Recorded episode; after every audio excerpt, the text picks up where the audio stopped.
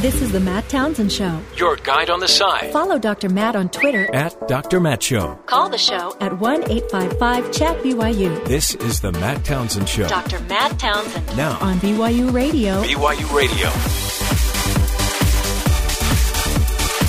Good morning, everybody. Welcome to the Matt Townsend Show. I'm your host, Dr. Matt, your life coach, your guide on this side. Welcome to the program. And top of the morning to you, man. Great day. Tons of uh, information, tons of news for you today. Interestingly, some of it quite uh, quite quirky. I'm sure you heard about the Donster, the Don taking on uh, Jorge Ramos, the anchor reporter from Univision. Don taking him on. You got to follow the rules when you're in a press conference with the Don, or he'll dismiss you and then bring you back. Anyway, another uh, interesting chapter in the Don story. One of the things I think you're we're going to notice is that Don gets ratings.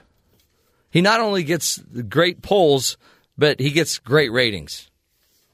He talks about them all the time. And because he gets such great ratings, it seems like a lot of what he does is for the ratings. Some people start to wonder is this just all about ratings? Well, interesting thing, uh, uh, you would think that, you know, I, I think what it is, it, it reminds me of like car accidents. I used to be an EMT on an ambulance, and I'm telling you, I never felt more famous than when I'd be picking up a body or picking up somebody at an at an accident scene because everybody's got to slow down and just pull over and check out that crazy scene. And I think that's what we do with the Don, right? The Don. You just never know what's coming up next. And uh, honestly, can you imagine if Donald Trump, if he became the president of the United States, can you imagine every single day another incident? It every day there's something new every day. And um, the interesting thing is, he just it, he just he is the Energizer Bunny. I don't know what it is. It's something that everyone's so attracted to, and then the media has to talk about him. He defends Megyn Kelly from Fox News again, right? So he, he goes totally against everything that you've seen. He he went against the biggest Hispanic uh, news organization, Univision, and their biggest reporter. Took him on, just beat him up took on Megyn Kelly from the the number one channel for conservatives, where which are all the people that he's trying to get to elect him. He takes them on. Now he's brilliant or he's just crazy. What is it? And then, oh man, I saw a story about how he wants ten million dollars to do the CNN, um, the CNN Debate? Debate. Ten million dollars, not for him, for his charity. And I'm thinking, you're running for president, man. You're running for president. It's a new day. Well, but I get great ratings. It's not about your ratings. You're running for the presidency of the United States. Are you kidding me? anyway, more of the Donster. I mean, it's just it's just never ending. I sit there. I really I try to figure out if he was the president, everybody would be terrified. I mean, who wouldn't be terrified? Everybody. It would be the scariest thing in the world. Would he throw people out of the that are in the press out of the press corps? Would he just kick them out of the? I mean, that doesn't happen. But it does with Don. But Don. But Donster. and again, they just the the media just keep eating him up. They can't get enough of him. So People want to watch him. they want to watch him. Um, guess what day it is today? Um, sit, boy. Sit. Sit, boy. It's Happy Dog Day. Oh, I love dogs. Dogs, aren't they cute? I've got dogs. Do you have I, dogs? I don't have dogs because my wife uh, doesn't want to attach to a dog and then have it die. oh, that is hard. But I figure one week of really hard crying over that Yeah.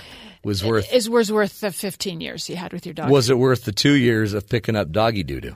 That's the hard part for sure. Or having your kids be trained to pick up the doggy doo doo. That's even harder. See, yeah, I, I, I think the problem is you would think the dog would live 15 years, but at our house, I'm not sure he would because I think our kids would be hard on a dog.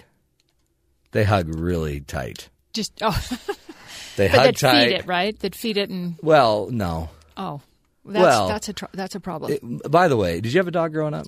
yes, I did. I think they're important. You're, Yes, you, I do too. greatest. My best friend was my dog, Yeah. Buddy. Cutest little thing. Every day I'd come home after school. I was a latchkey kid because my mom worked and my dad, they, my parents divorced. So I'd come home and my cute little dog would be always just sitting right there waiting for me at the back door, and it didn't matter. There he is. In fact, you can hear him. yep, He's the cutest little thing. Oh, buddy. straight from heaven.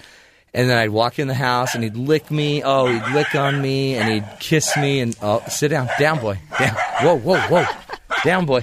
That sounds like a little dog. He Did you have a little dog? I had a little dog. Okay. He was cute, a little Maltese poodle. And then Oh, I have one too. did you? Yes, a Maltese dog. Maltipoo. Yeah, Love it. It was, but see the yeah, it was. He was cute. Yes, those are cute. Then I'd go reach my little, you know, eight-year-old boy finger in my peanut butter jar, and I'd get peanut Oh, butter out, no. and I'd put it on the roof of his mouth. That's cruel. That was, 'Cause they just- oh, he trying to get it off. Yeah, for about an Oh, hour. yeah, it was that's so mean. funny. And then you know, 15 years later, he died of heart disease. Mm, I wonder why. I have no idea. I thought he was healthy. he was the cutest little dog. So yeah, dog day. I, I really would love to talk my wife into getting a dog again, but Maltipoo all the way. I have a poodle too. aren't they cute? See, Yeah. poodles don't seem masculine enough for me. Yeah, they're Maybe more- it's a male Well, thing because I've I have got. all boys, I have female dogs. So you know, I Oh. wanted something, Yeah. something girly in there because I have nothing. Mine was yeah, mine was still kind of girly. The Maltipoo's Yeah, girly. Well, it was my- a boy. well, yeah, but he because he'd always carry around my sister's furry slipper. Yeah, that. Yeah. I think they were dating.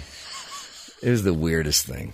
Um, you didn't know it's a transgender dog. I had no idea. it was so weird. I thought it was Buddy, but it's actually Betty. hey, Betty. Cute as can be. Had an No, I mean underbite Buddy. too. Yeah, No, I Betty. Think, I think it's Betty, honey. Anyway, happy Dog Day to you. Let's turn it over to Kathy Aiken. Find out what's going on in the headlines. Another roller coaster ride for global markets today. Asian stocks were mixed as China's benchmark Shanghai Composite Index closed down 1.3%. The apparent inability of Chinese regulators to stabilize the markets has investors worried. Here's analyst Art Cashin. You will see markets trading around up and down for several days. These things are rarely resolved on a single day. The Dow fell over 200 points yesterday, extending Wall Street's losing streak to six days, the longest stretch in more than three years. Donald Trump had a journalist from Telemundo removed from his Iowa press conference last night when he stood up to ask a question about deportation. Here was the reporter. His name is Jorge Ramos. Mr. Trump has a question about immigration. Uh, your immigration plan. Okay, who's uh, next? Yeah, please. Mr. Trump, I have a question. Excuse me, sit down. You weren't called. Sit down. No, no, Sit down. No, I'm a, Sit down. an immigrant. and Go ahead. I have the right to ask the question. No, you don't. You haven't been called. I have the, I have the right to ask the question. Go back to Univision. The reporter was later let back in the room and asked Trump about his immigration policy. Here was Trump's response.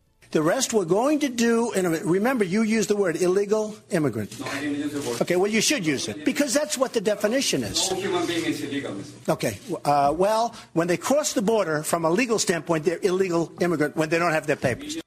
This morning on the Today Show, Trump said Ramos was totally out of line and added he himself is not a bully. Before that exchange, a new public policy poll showed Donald Trump with a huge lead in New Hampshire. Trump has more than tripled his closest opponent with 35% compared to John Kasich at 10%. Carly Fiorina is third at 10%. Those three weren't even included in a poll taken there in April. Since then, Scott Walker has plummeted from 24% to just 7%. Alexander Skarlatos, one of three Americans who helped subdue an armed man on a Paris bound train, will be awarded the Soldier's Medal, one of the U.S. Army's highest honors given for heroism. Skarlatos is a National Guardsman in Oregon. The suspect, by the way, in the incident now faces multiple counts of attempted murder and possession of weapons. The Pentagon is reportedly opening an investigation into alleged distorted intelligence information on ISIS. At least one analyst has accused officials at U.S. Central Command of altering intelligence assessments of the U.S. fight against ISIS to make them more optimistic and fit certain agendas and policies. Changing those assessments violates U.S. rules. And Matt Burger King is looking for a hmm? one-day truce with McDonald's. Burger Really? King took out a full-page ad in New York, in the New York Times and Chicago Tribune, asking if the two companies could open up a little pop-up store midway between McDonald's and Burger King in an Atlanta parking lot. So hmm. they'll sell the McWhopper. Oh, so wow. here's how it'll work. Yes, so the- it'll have the Big Mac top bun, Big Mac sauce, tomato, and Burger King's four ounce Whopper patty. The proceeds would be donated to a nonprofit group that raises awareness of international peace. No word yet Cool. for McDonald's, but I'm kind of guessing they can't say no when the money's oh, yeah. going to a It's nonprofit. charity, yeah. uh-huh. King yeah. McDonald. Yeah. Burger. The McWhopper. The McWhopper. And I'm thinking that four ounce Whopper, I'm pretty sure when that started was a little bigger. Have you noticed oh, that? no, how much smaller ton. it is? Everything, either that or our hands are getting a lot bigger.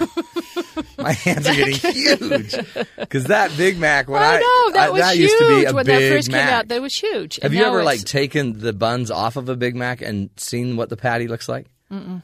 It's like a half dollar. It's like a quarter. it's like a half dollar. Do they even have half dollars anymore? Yeah, like kind of. I loved. You know, where's that Wendy's commercial? Where's the beef? It's kind of that, Yeah. right? It's like where's the yeah, beef?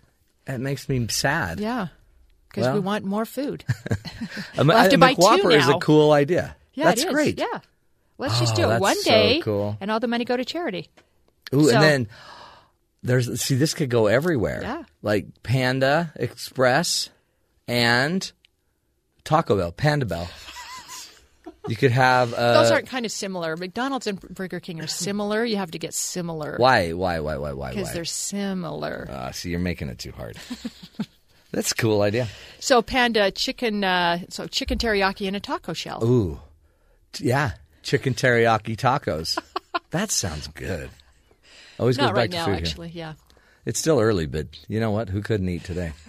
A McWhopper. Be looking for it again. I think I think McDonald's is going to have to say yes on that one, no doubt about it. Hey, we got a great uh, first guest today. Robert Smith will be joining us. He is the managing director of the International Center for Law and Religious Studies at uh, Brigham Young here, and we're going to be talking about religious freedom.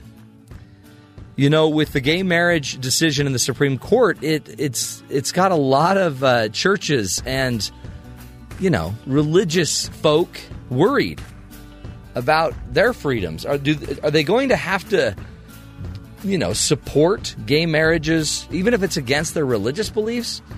We'll be talking to an expert on the subject, religious freedom. What uh, what really do we need to worry about? If anything, we'll find out. Stick with us, folks. This is the Matt Townsend Show. We'll be right back right here on BYU Radio.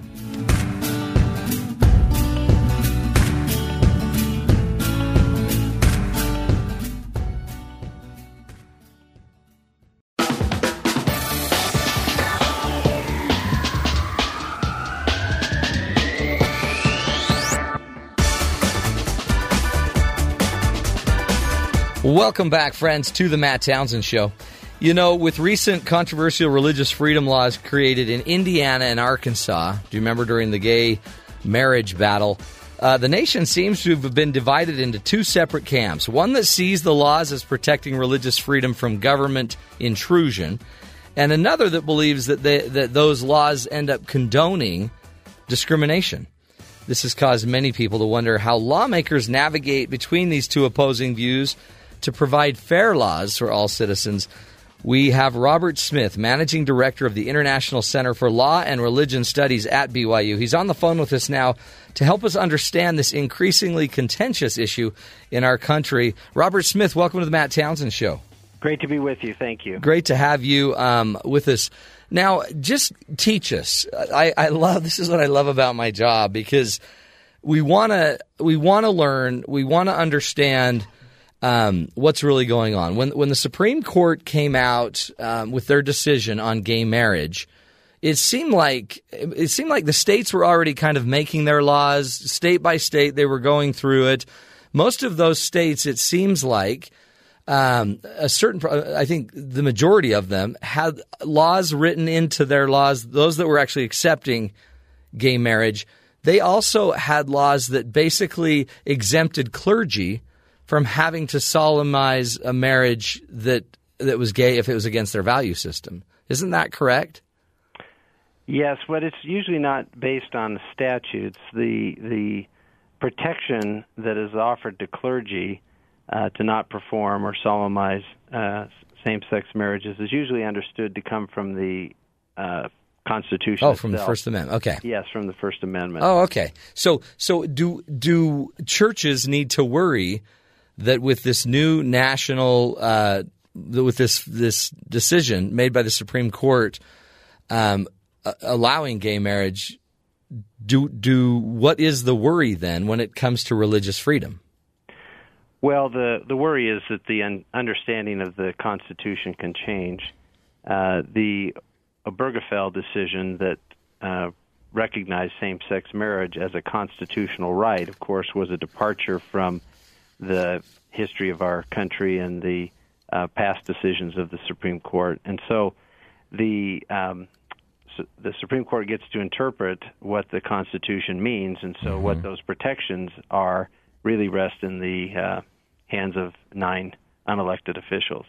Man, so that's that's a, that, and that's a big deal because all of a sudden it might start infringing upon the First Amendment rights of churches. And uh, I know another big story that was out uh, was kind of the Hobby Lobby story. Explain how how that pushes on what is religious freedom, I guess, versus corporate responsibility.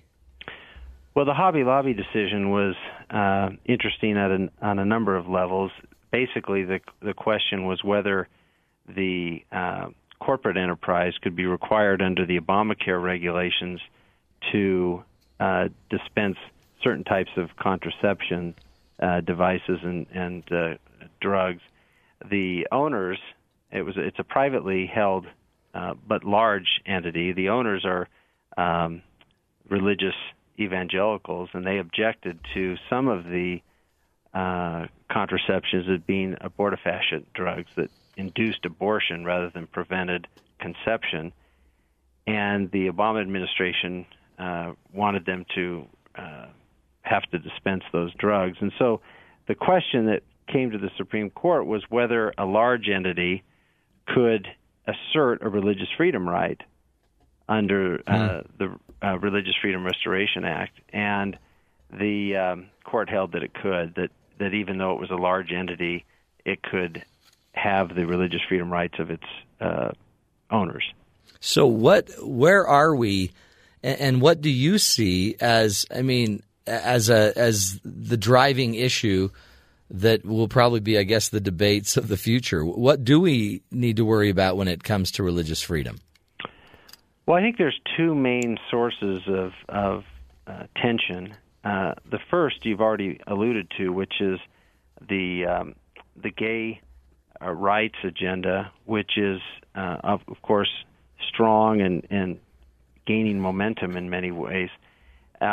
The the fundamental concern, I think, is that the those who are in favor of homosexual rights um, want society to accept their choices, and those who do not should be prevented from full participation in in society. So it's it's uh, one way of analogizing this is uh, whether that could be equated to racial discrimination, and that I think that's the impetus is to try and uh, stigmatize those who are opposed to um, homosexual activity as as being uh, equivalent to racial bigots, and therefore uh, ostracized from society, if not legally uh, restricted.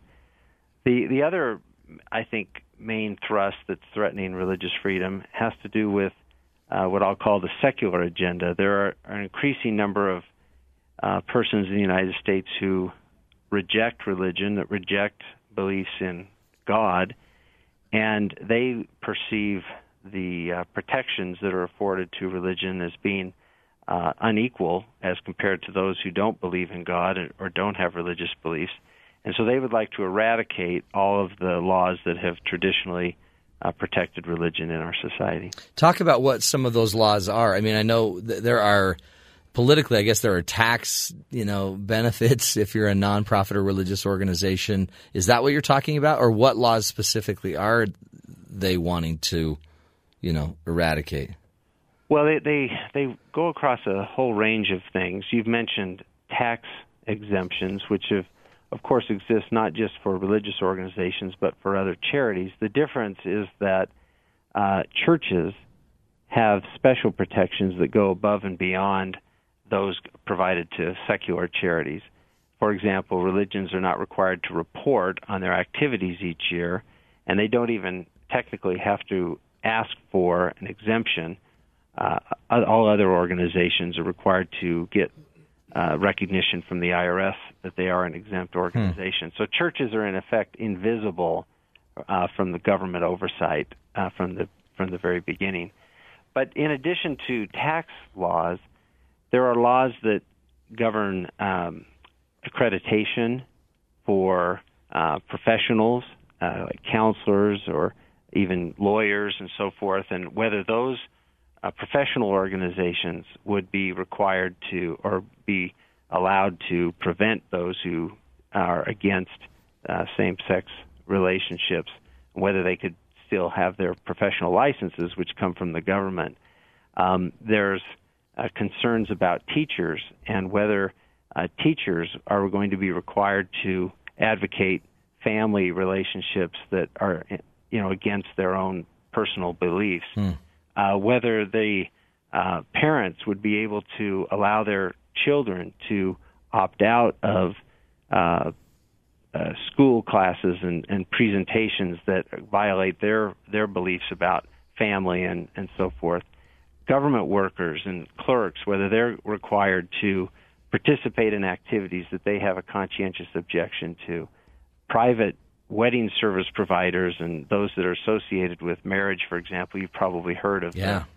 the, the bakers and, and so forth that The have been- pizza owners, pizza. yeah, they're required yeah. to participate and, and so forth. Uh, there's there's other things dealing broadly. The government, of course, can impose some of its views through government contracts.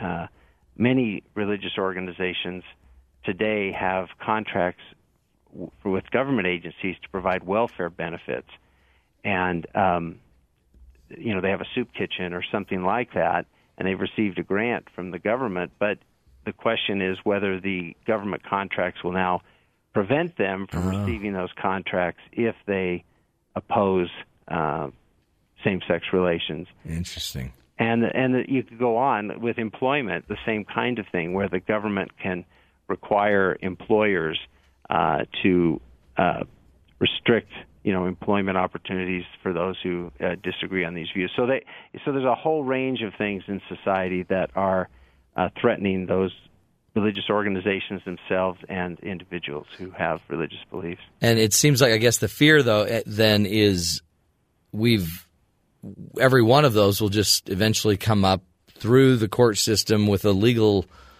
with a legal case that could get to the Supreme Court and one decision could create a precedence that could turn a bunch of those.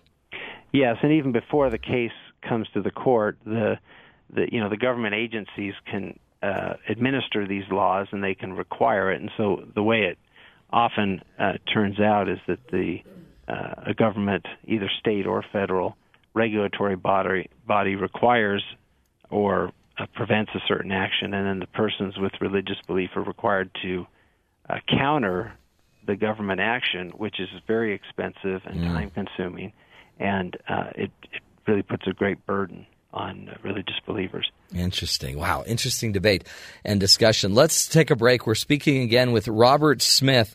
He is the managing director at the International Center for Law and Religion Studies here at Brigham Young University. He's also a professor and co author um, of the Treatise Religious Organizations and the Law, published by Thomson West. Uh, we'll take a break. We'll come back. More here on religious freedom man, and the future of religious freedom. Stick with us, folks. This is the Matt Townsend Show. We'll be right back.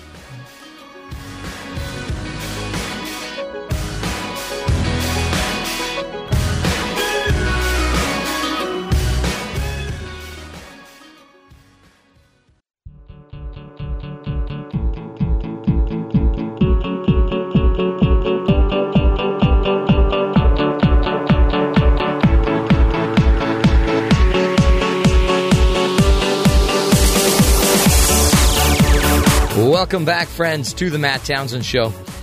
Hey, uh, we're talking about religious freedom. Uh, it's such an interesting issue, and ma- many may not know the the tension that that a lot of you know religious believers feel when it comes to some of their rights and, and um, some of their beliefs. Maybe you know starting to be not protected as as as they they felt like they once had been. Joining us on the phone is Robert Smith. Robert is the managing director of the International Center for Law and Religion Studies here at Brigham Young University. He teaches also courses on taxation of religious organizations at the J. Reuben Clark Law School and serves as the center's regional advisor for the United States.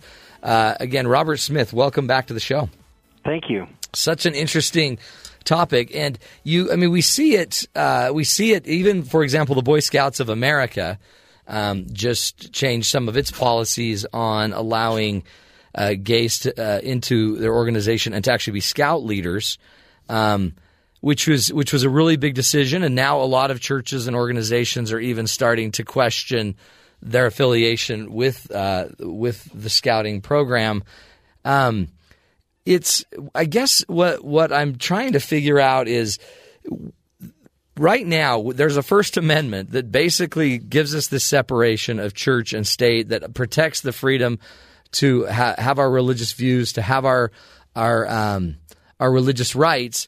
And yet, with the Supreme Court kind of making certain decisions, they, they can change the interpretation of the Constitution. And yet, so how how do people, when you give us this list of concerns that churches might have, you know, when it comes from accreditation, when it comes to teachers advocating against or for their beliefs, or all of these different things you've given us, what is the plan going forward? How do they go ahead and and create stronger support of religious freedom if we already have an amendment? Well, that's an excellent question, and let me just try to uh, unpack that just a little bit. Yeah, please. The the uh, First Amendment you've referred to obviously has two important provisions. One of them uh, is to generally protect religious freedom in a positive way. Unfortunately, uh, back in 1990, the Supreme Court determined that it would no longer, as a general rule, seek to uh, protect religious freedom the way it had been done for prior decades. And it, in an important decision um, uh, named Smith, uh, but no relation, uh, the Supreme Court said that any law that's neutral and generally applicable will, with a few exceptions, be upheld, even if it imposes burdens on uh, religious organizations or religious believers. And so, in effect, the Constitution was, uh, you know, greatly undermined in terms of it, its protection. Uh, in response to that, the Congress of the United States um, passed a bill called the Religious Freedom Restoration Act, uh, a federal law uh, sponsored, I believe, by Orrin Hatch and, and Senator Kennedy and it received almost unanimous support in both houses of Congress mm. during a very contentious time during the Clinton impeachment era. And so there was, even though there was great partisanship and division, they everyone, uh, virtually everyone in Congress, was united in protecting the rights that the Supreme Court had seemingly stripped away. And so they tried to restore the same analysis that the Supreme Court had rejected in their case. The problem today is that those protections, which have been part of the constitutional framework and then reintroduced by statute, are now being called um, discriminatory.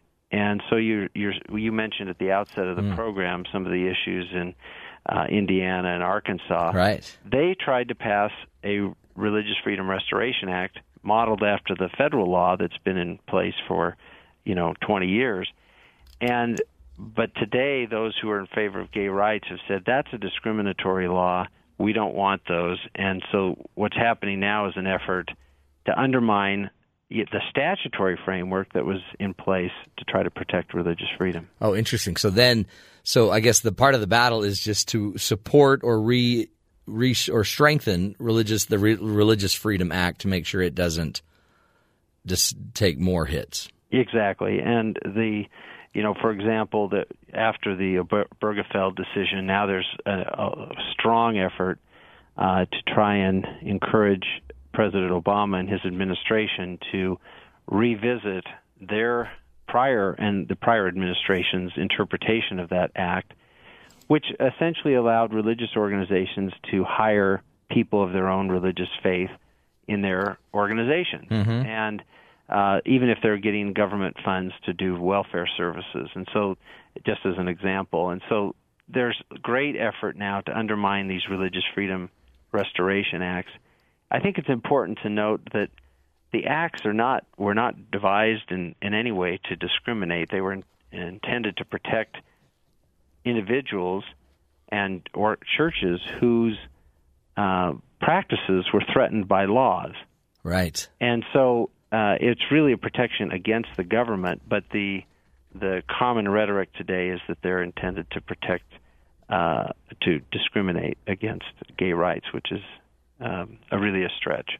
And it's yeah, so it, it's an interesting um, battle because it, it, what it I guess does is it does put then the government over and, and creating and managing religious freedom, which was seemingly never the goal. The goal was to have them separated and and completely independent from them. Yeah, I mean it's a it's an interesting history. You'd mentioned also the separation between church and state, and that's a that's a complicated discussion. I, I think that the history of the United States is one of uh, of accommodation Mm. more than just strict separation. I think there's uh, obviously been efforts over the last 50 years to eradicate some religious teaching and religious um, activities in places like public schools, such as prayer and Bible reading uh, for devotional purposes. But the um, history of our country has been one of accommodation. Our president routinely uh, invokes the name of God when he ends a speech. The the motto of the country is "In God We Trust." There's been uh, military chaplains uh, since the days of George Washington, and so forth. And so there's been a long history of acknowledging um, our dependence on God, even if we don't all agree on the the tenets of that belief. We've had that as part of our shared history. So today, as I mentioned, the, the secular forces would would ask that we remove all references and that we no longer make mention of God in any public Hmm. way. It um, it seems almost too that you're hearing more of a where, and I guess it's religious, you know, believers are being ostracized. They're being now kind of um, they're becoming the leper that that is the minute they express their beliefs and their their right to freedom of conscience. Um, it seems like now, yeah, it, that's now being seen as being discriminatory. Yeah, I, I, that's a great point. And you know, one of the we had a conference in July at uh, BYU. It's the Religious Freedom Annual Review, and uh, one one of the speakers uh, that uh, participated, uh, an attorney named Alexander Dushku, made the point that in order to combat these challenges, um, those who have religious beliefs need to speak up. And he he gave the um, analogy uh, or the contrasting analogy between uh, racial discrimination and uh, abortion, and he made the point that in the uh, abortion debates, even though the Supreme Court uh, legalized the practice, those with religious convictions never stopped to uh, assert their beliefs and their moral view that that uh, that uh, elective abortion for contraceptive purposes was was wrong, and as a result, over time, uh, people have come to accept those who have a, uh, a view that differs from the Supreme Court's constitutional analysis. If we don't do the same thing in this situation, dealing with same-sex marriage, um, those who oppose uh, homosexuality on religious grounds will essentially be m- mooted and just simply will be ostracized from society. Huh. I mean, it's it's a, it's such an interesting swing, isn't it? In how this in how this has gone. I mean, I know we had uh, Governor Leavitt on, Michael Leavitt on, um, and he talked about some legislation that was passed locally here in Utah that uh, the LDS Church was behind. That was kind of a landmark moment that would ban discrimination against lesbian and gay, bisexual, transgender people, um, while simultaneously, I guess, also shoring up some of the the, the religious liberties of of churches to be able to still choose and and have their freedoms. Um, was that was that were we heading in the right direction there? And and how did the, the, the latest legislation from the Supreme Court or the latest decision from the Su- Supreme Court change that if it did? Oh, that's a great point. And, uh, you know, I think Utah was a model for attempting to balance the rights of, of homosexuals and the rights of religious believers. Uh, it, the legislation you're referring to was uh, two bills, uh, Senate Bill 296 and 297, enacted in the last uh, legislative session, and they did something that was unusual in in the in the culture wars that we're involved with. There's been a uh, take no prisoners approach. Mm-hmm. Uh, both sides have wanted to defeat the other, and uh, both religious believers and those uh, favoring gay rights. And what the uh, legislature did um, was to say, well, let's try to protect the most important rights of of our uh, gay friends and uh, citizens in housing and in employment, and let's also protect the religious believers in their most fundamental beliefs and not force them to violate their conscience. And so the the two laws together attempted to protect both sides in their their claims. And that model of of cooperation is something that would be uh, helpful on a national level if, if both in federal law, legislation as well as at, at a state by state level. Who who needs to lead that? I mean, is that is that large religious organizations that need to, you know, be on the cutting edge of that? Is that a legislative thing? I mean, I know it, it took place in a legislature here in Utah, but it was also supported, managed, directed, pushed by the LDS Church here locally. Um, who? How does that happen nationally? Well, let me just say uh, at this conference that we had in July, uh, the governor came and, and spoke, and, and Governor Herbert mentioned that at a recent um, gathering of Western states governors, uh, four of the governors approached him uh, to discuss how they could do something similar to Utah. And so there's a lot of interest among the uh, the governing officials to try to work out a compromise and avoid uh, tension. And I think the, the, the religious organizations themselves uh, can play a role as, as well. Uh, in the you mentioned the LDS Church took a leadership role and, and endorsed the legislation, which is quite unusual. Yeah, they uh, don't do that normally. that.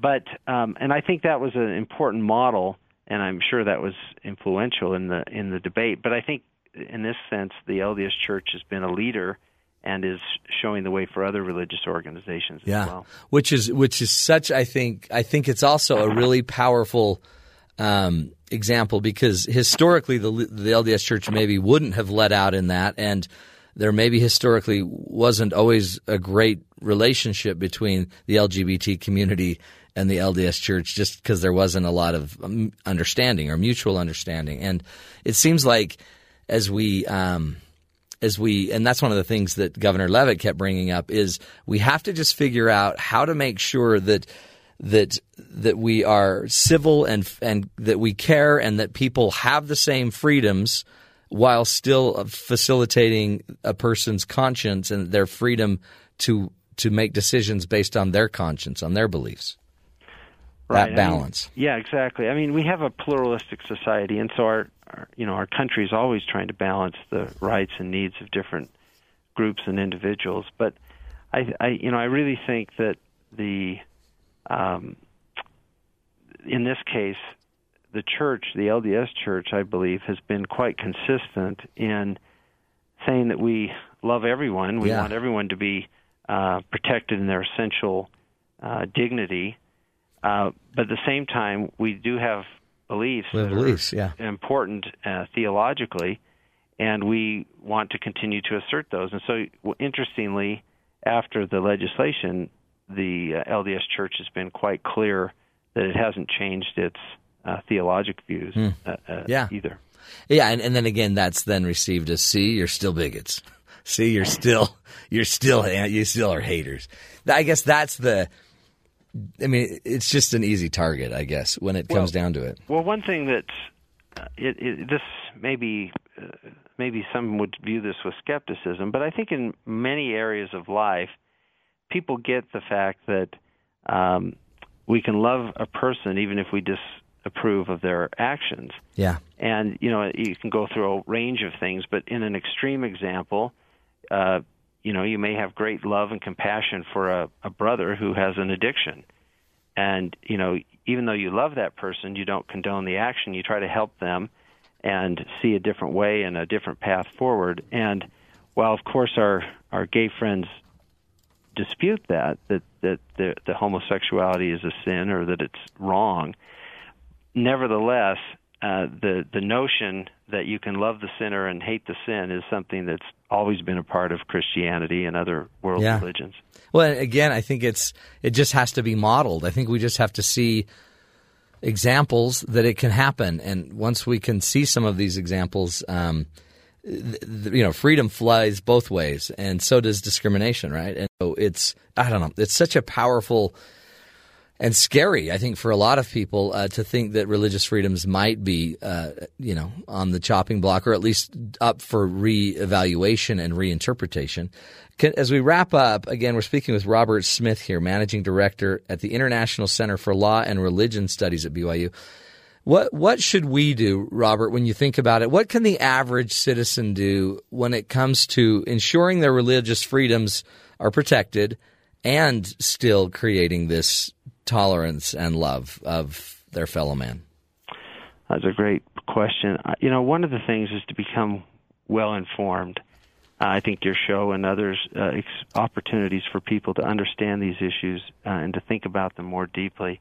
It's not just about whether something's right or wrong, but it's understanding the other person's perspective and why they think that way, and trying to then articulate other views. I think understanding is is one of the keys, and then based on that, I think it's important to, uh, in careful and considerate and kind ways, explain why uh, those with religious beliefs have a, a different view. And explaining in a respectful way is is vitally important right now. Yeah. If we if we hold our tongues, nobody will understand, and and it will, people with religious faith will be labeled as bigots. I love that. And yeah, because if we don't say it, then we just it just we keep quiet until there's a big issue, and then all, everyone comes out of the from the you know they all come out from under the carpet. Hey, um, great uh, great insight, Robert Smith. We appreciate you. I mean, it's a touchy issue, and yet it's it's pivotal, and it's it also seems like it's not going away in the, for the long haul. It won't. And I just have to say, um, not long ago we had a we hosted here at BYU a number of uh, black clergymen from uh, other states who came and they expressed some of their uh, concerns in in, in their uh, religious activities and their their congregations. And and they expressed such deep uh, concern about these issues uh, because of the potential of being sued and, and so forth, and, and the pressure that they face to conform or, in effect, change their religious views uh, so as not to be threatened. And I, and I think that that is one of the deepest risks that we face is that uh, those with religious convictions uh, can be uh, silenced or forced to change. Um, and I think, you know, if we can protect uh, people's rights to disagree, um, we'll all be better for that. Yeah. Oh, totally. No, great stuff. Uh, to disagree agreeably, that'd be a great way. Um, in fact, let's start with Donald Trump on that. Um, anyway, great stuff. Appreciate you, uh, Robert Smith. Keep up the great work there at uh, the um, at the International Center for Law and Religion Studies at BYU. We'll take a break, my friends. Uh, interesting, interesting discussion, isn't it? How do we learn to talk openly and respectfully, even when we disagree? We'll take a break. We'll be right back. Stick with us, folks. You're listening to the Matt Townsend Show right here on BYU Radio.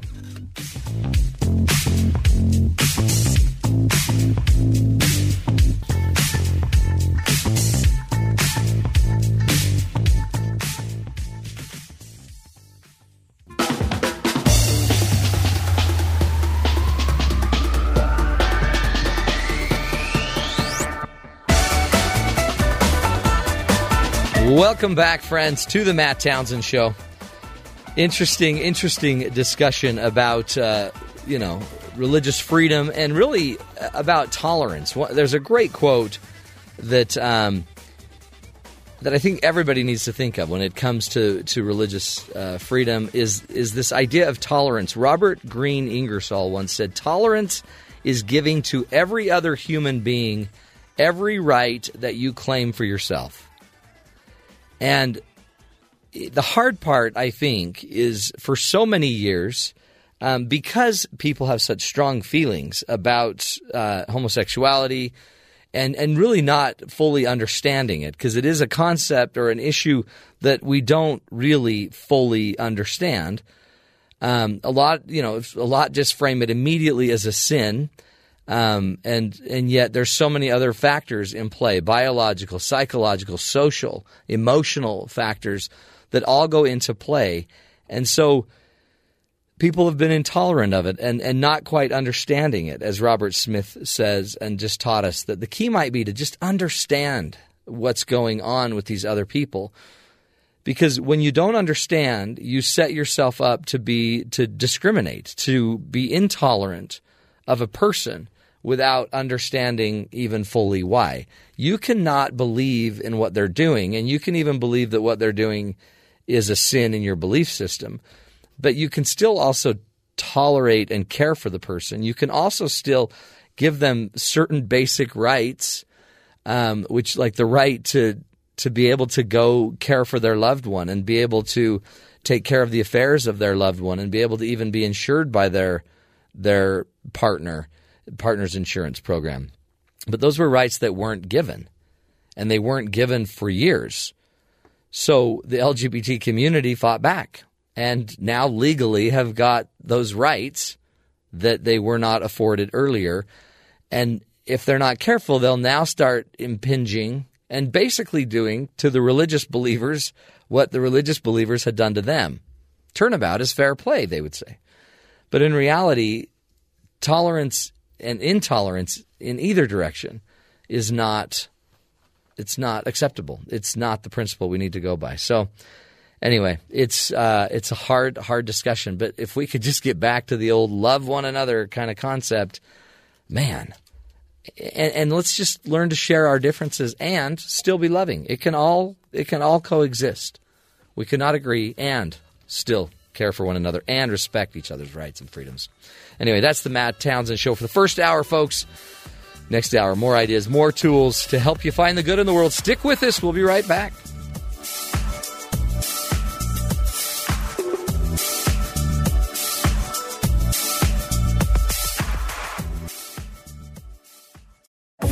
This is the Matt Townsend Show. Your guide on the side Follow Dr. Matt on Twitter at Dr. Matt Show. Call the show at 1 855 Chat BYU This is the Matt Townsend Show. Dr. Matt Townsend Now, on BYU Radio. BYU Radio. Good morning, everybody. Welcome to the Matt Townsend Show. Dr. Matt here, your coach, your life coach, your guide on the side. Welcome to the program. This is the show where we do what we can to bring you the tools, the information you need to uh, lead your life. Uh, we not only want to keep you informed, we want to keep you actually tooled, better understood, a better understanding of your world, and how to make it through this crazy thing we call life. Welcome to the program. Hey, we got a, gr- a great uh, hour coming up. Uh, you may have heard of Taysom Hill. He is the quarterback uh, for Brigham Young University, and uh, we we really you know it's fun. It's fun. We always talk about the athlete, right? But Taysom Hill is a little bit different in that he uh, he's married.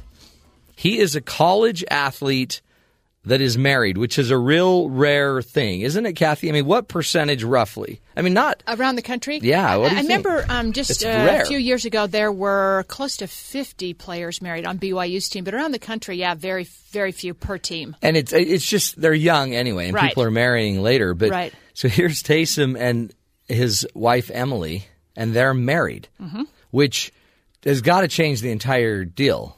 Right? Yeah, I actually I spoke with him last week, and he actually says that being married makes it easier Oh, uh, because he has the stability. And Yeah. he comes home and there's that constant support, and and uh, that Emily's his biggest fan, and yeah, he loves it. So we're going to be interviewing Emily a little bit later. I wanted to, uh, to me, these are the the best interviews we have. We have Bronco Mendenhall on all in once a year with his wife Holly, and it's it's fun to talk to these people um, about anything but the sport that they play because the sport's what they're usually asked about.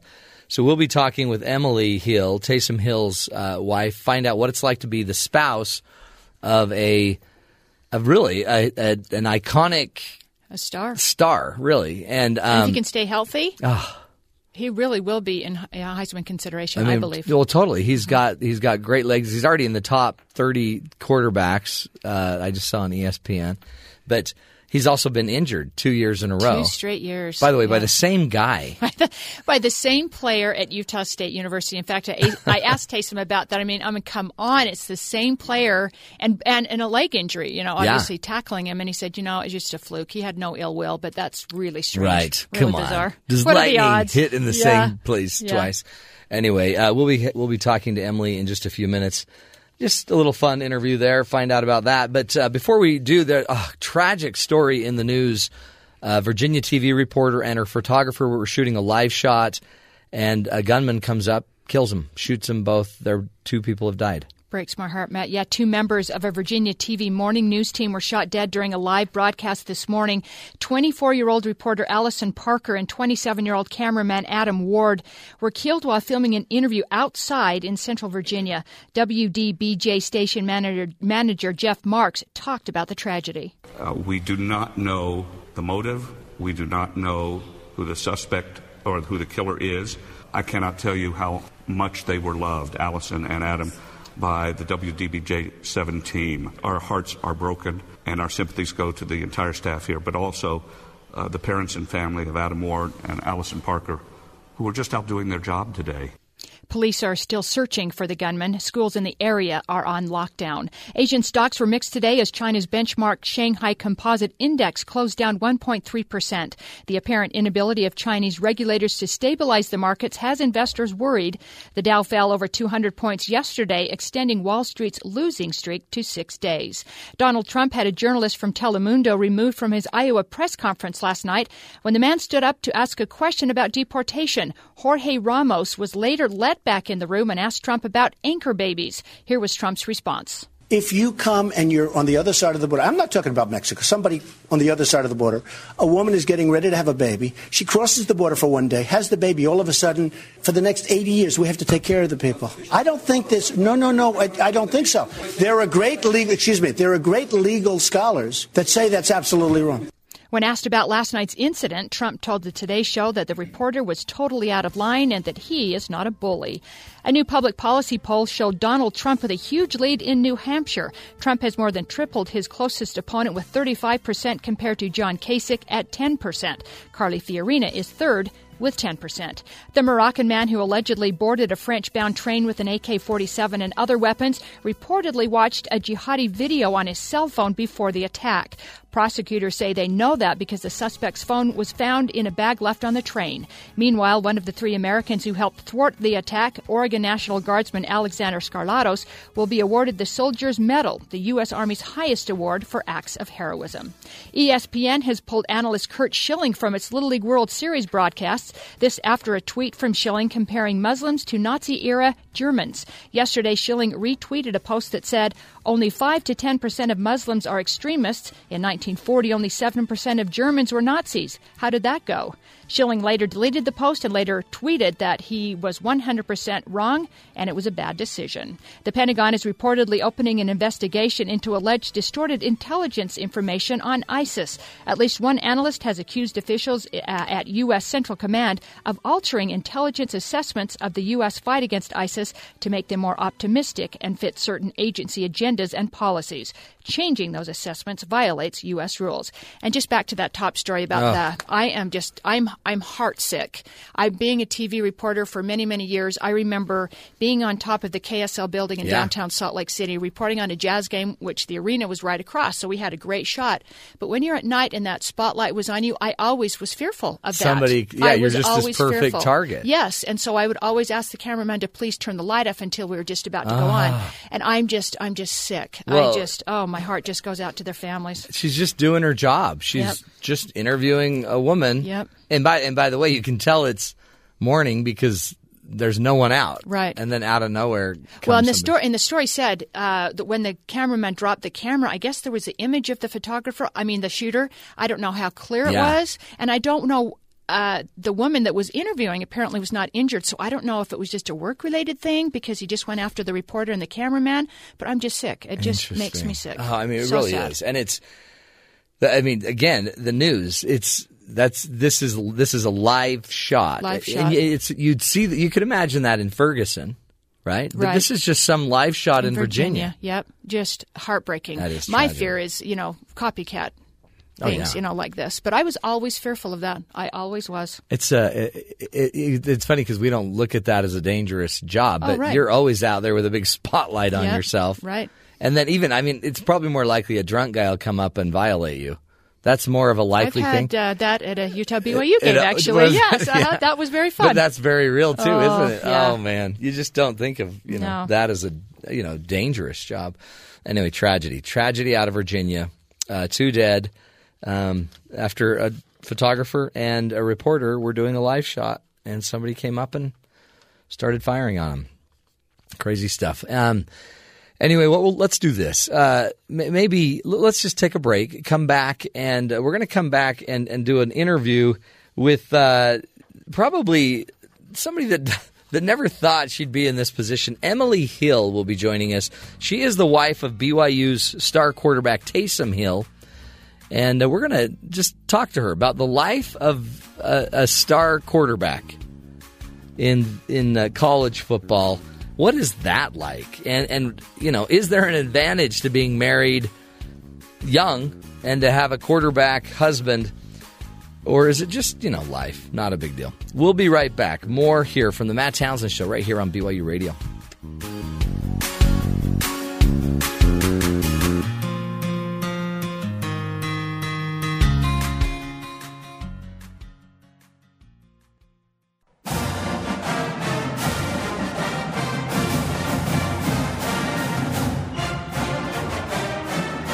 Welcome back, everybody, to the Matt Townsend Show.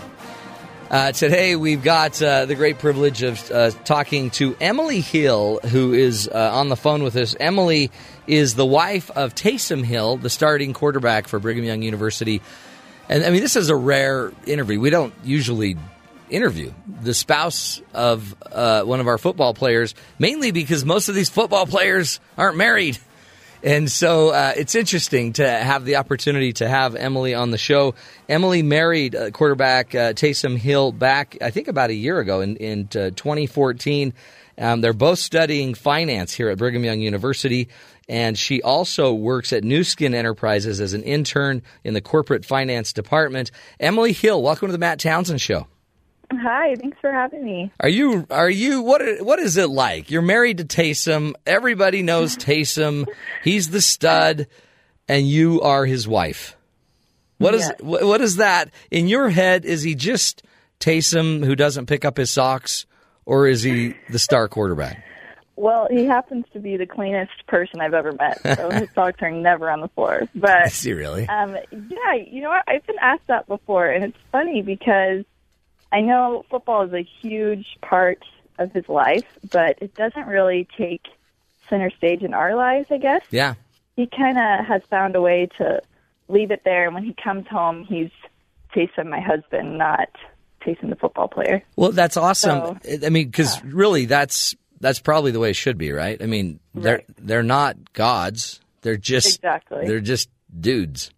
Right. Um, Not to mention, I think I think talking football with me would be the worst thing. So Well, I, talk about that. Really brings it up. Because you're not you're not a football fan. You really you're not a fa- you're not into football. Uh, not really. I mean, my brother played, and I, you know, my brothers played. They all played, or a few of them played high school, I guess. And then David played at BYU. And Yeah, David Nixon. Watched, but you know, it's kind of more of a social thing for me, and I, it's kicking me in the butt now. I wish I had really learned how it all worked because that would come in handy. But It- um, yeah, I, I didn't really date athletes. I wasn't super into football, but you know, Now you are. are. So Here you are. Yeah. Hey, let me run a clip for you. We've got a clip, uh, clip number eleven. Let me let listen to what Taysom says about being married. great. Oh, it's clip eleven. You don't have that yet. Uh, he's we're looking for it. We just barely um, brought these in. We we did an interview. Kathy Aiken uh, interviewed Taysom, and in that interview, she sat down and and lined up a bunch of uh, different you know questions about you, and and we'll be bringing those to you. We'll be bringing those to you in just a minute. Talk to me about this, Emily. Um, you're you're from originally College Station, Texas, a big a big football state, right? Yes. hmm And your brother was David Nixon, who was a, a former BYU linebacker. But you you have a big family. You're one of nine kids, right? One of ten. Oh, I'm 10. number nine. Holy cow! Yeah. So, uh, does what's that like bringing Taysom into a family of ten? Well, it can get a little crazy sometimes. We had a family reunion at Bear Lake earlier this summer, and with all the kids and spouses in my immediate family, there were 46 people. So it gets their, I think, 26 grandkids total right Yeah. now. So, you know, sometimes I feel bad for him. It, it gets a little hectic and a little loud, but I really think he loves it. He handles it so well. He gets along with my brothers. My brothers-in-law really well. They just love him. Do they love him? Has So, David? yeah. I, I like. Has David ever just full on tackled him? I'd love to see you know that. I don't think anyone wants to tackle Taysom. I know. they stay away from that. Because one of the cool things about Taysom is he's really strong as an ox, right? He's known for Right. for being super strong, able to lift a ton. Um, does does that get in the way? Does that impact your life? Because I'm assuming he's during the season now. He's working out like crazy. Yeah. So, I mean, fall camp is, I think any wife or girlfriend of a football player would say fall camp is a rough time. It's Is it? Long days. You know, you sometimes they get a break in the middle of the day, but usually won't see them until eight or nine o'clock at night, and they eat all their meals together. And then when they do get home, they're exhausted. You know. Yeah. Um, at the same time, I mean, he loves it. This is what he loves to do. So, uh, you know, I keep myself busy, and then when we finally see each other, it's great. So. And then and then I guess things lighten up when we're back in what the spring. I guess. Well, right after about Christmas time, you're done. Right. After the bowl game, things slow down. They have their winter workouts, but those are early in the morning, and so then it's kind of back to normal life. Okay. Wow. Emily, did you have any idea what you were biting off here? I didn't. I really didn't. But it hasn't been bad. Like I said, Taysom just he does a really good job of separating it all, and so he is totally my fun, sweet, thoughtful husband when he's home with me. And I honestly kind of forget that he's this football star, you know, until we're out and about and you know, kids want pictures, and which is really sweet. And but it's just funny because I, I feel like I forget that sometimes. Isn't that interesting? I mean, like to watch him sign an autograph, you've got to be looking at him like, "Are you serious? Are you signing an autograph?" Kind of funny. Is it fun? I mean, it's cute. It is cute, but it's like, come on. Well, here's the thing. I mean, I know how great he is, but it's just it's funny. I think any other wives would say the same thing. It's like you know them so well, you know how funny and goofy they are, and then you see them, you know, speaking at events, and Yeah. signing autographs, taking pictures, and it's it's kind of fun. So It is. I mean, and I've. I, it's cool because I get to work with um, uh, quite a few of, I guess, celebrity athletes or whatever we call them, and the the ability to impact lives is is really high too. So it's it's it's one thing if you get your you know if you're cocky and you're arrogant about it, that's you know that kind of turns it into a different game. But it seems like Taysom uh, knows he's got a purpose, a mission that he's that he needs to help people. yeah, and I I think you know if I were a mother of a ten year old boy right now that idolized the quarterback of BYU, I would hope that he was someone like Taysom because I can't imagine a better role model for the kids that you know just love him. Yeah. And so I thought about that. I'm really glad that it's him. Well, and it's it, you're you're in a weird position too because very few of the college athletes are married. Mm-hmm. So who do you who do you commiserate with? Who do you talk to? Um, so I'm really good friends with Hillary Kaufusi. Okay, we cool. knew each other um, before either of us met our husbands. We almost roomed together in the dorms our freshman year, and I love Hillary. She's down to earth, and she kind of knows how it is, and and so we go to the practices and we hang out quite a bit. Um, and so I talked to her, but I mean, fall camp is hard. The rest of it, honestly, maybe because of how Taysom handles it, I don't feel like I'm having to commiserate. You know, it, Yeah. it really it's been fun, and I'm going to be sad when it's over, and it's it's honestly been really great. So Have you had the moment um, sitting in the stands, and BYU fans are pretty good at this, um, where somebody's shouting out, you know, negative comments about your man? You know what?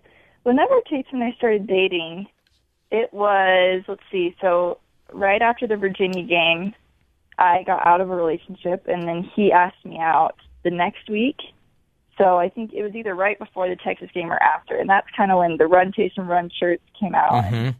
Everybody loved him, and so pretty much from the point that I met him on, everybody loved him, and I didn't have to to deal with any of The the negative. any of the negative comments. But I remember hearing about some of the tweets that he got after the Virginia game. People, Yeah, they lost that game, didn't they? To break his other leg and to or to tear his other ACL and to leave and we hate you and and I remember before I even met him being so protective and thinking how awful that was. Oh, and so when we started dating, I kind of geared myself up for it, but it just hasn't happened. And you know, last season he was playing so well and got hurt, and there was a lot of love sent our way, and really sweet cards and meals and texts and tweets, and you know, Uh huh. um, but you know, obviously, I I get nervous about this season, and I I'm a protective person, so I hope I Oh. hope I never come across that. You know. Were you were you in the stadium last year when he fractured his leg against Utah State? Yes, I was. Now I heard. What's that like? And I Oh, heard God. I heard it was harder on you maybe than him. Um, yeah, I, I, you know, I burst into tears right whenever I figured out what happened, and I ran down there with his parents, and we were trying to get to him. They'd gone into the locker room, I think, for halftime right after, so we couldn't go in there. And um, when I finally did see him, you know, he had a smile on his face and just kept saying, "It's going to be okay." And I think I had more of a panic attack than he did because I was so worried about him, and I Oh yeah. so sad for him. But he handled that whole thing so well. I could not have imagined that he would handle it as well as he did. He was still happy. He, you know, got really excited about the classes we were in, was doing really well in them, and kind of turned his focus to school. Yeah. And that was just not, I just figured, you know, anyone who has an injury like this for the second time has got to become depressed and all those things. And that just never happened with him. He was just, he just got through it. So, Um, what wh- when you think about it, uh, um, th- you know, the same guy hurt him both times. yeah. So you know, are you going to go deal with that? You need. It seems like you need to go take care of business there. Oh, God. Come on, Emily. I know. Seriously. You need to go talk I to. wondered about that, but Taysom, he just said it wasn't a cheap shot. It's just, Just a freak tackle, yeah. This is what football's about. It just happens, and he really did not believe there was anything malicious about it. Yeah. So I went with that, and Go with we that. haven't really thought about it since. You know. Yeah. Hey, we finally got that audio for you. Listen to this. This is Taysom, um, clip number 11, Taysom on being married. I would say it's easier being married to juggle all those things. Um, you know, my wife and I are in bed by 10 o'clock every night. You know, we kind of joke about it. We feel like we've turned into an, an old couple or something. What's amazing? I mean, I guess that's that's that's a compliment, Emily. It's like you guys are in your 60s. I know. What was that about? You're tired, you're exhausted. Um, but it probably is, honestly, because then he doesn't go out. You hear about these quarterbacks that go do stupid things, or any football player or Mhm. athlete that does stupid things at night. Just to know that I'd be excited as Coach Mendenhall to know that I'm sending Taysom home with you, and that he's gonna he's going to be taken care of and go to bed at ten. Right. Yeah, no, I totally agree. And I think, honestly, being married, at least for me, I think both of us would agree, it's a lot easier to do well in school. It's easier to just, it's like your life is just more organized when you're not trying to set up dates and worry with all of that. Yeah.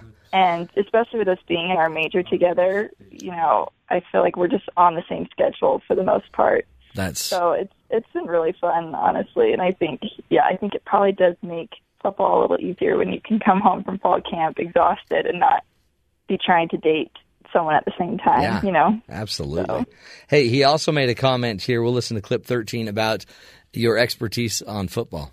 It's nice, and, and I would say another thing that's extremely nice with that is um, she's my biggest fan, right? And she's there for me every step of the way and, and always supporting me.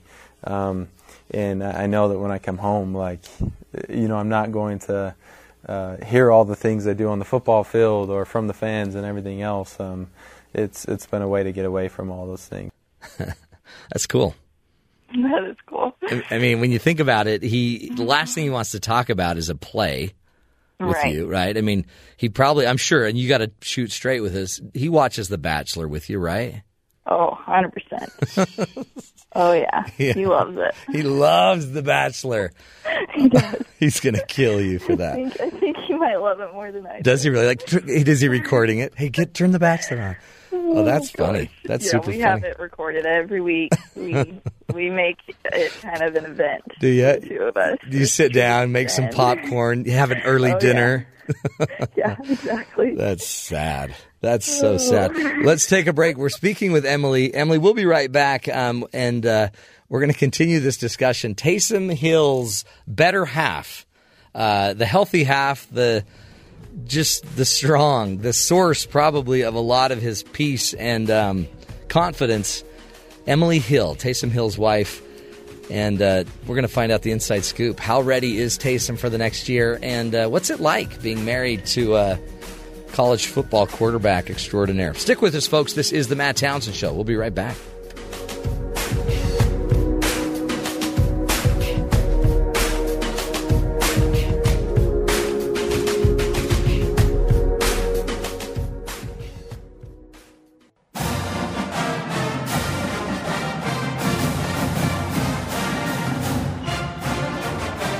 Welcome back, friends, to the Matt Townsend Show. Hey, if you're getting ready for BYU football, uh, today's interview, you're going to love. On the phone with us is Emily Hill, the, by the way, the prettier, better, smarter, more talented, fascinating wife of uh, BYU's star quarterback, Taysom Hill. Uh, Emily, welcome back to the show. Thanks. Thanks for um, thanks for keeping you know Taysom in check. Oh, no problem. Protect his legs for crying out loud. I wish I could. I wish there was something I could do to help with that. So when you watch the game and you're, you're watching your cute little honey out there, and you see the play kind of break down, and you see Taysom scramble, Uh-huh. I'm pretty sure the whole coaching staff, you know, pause.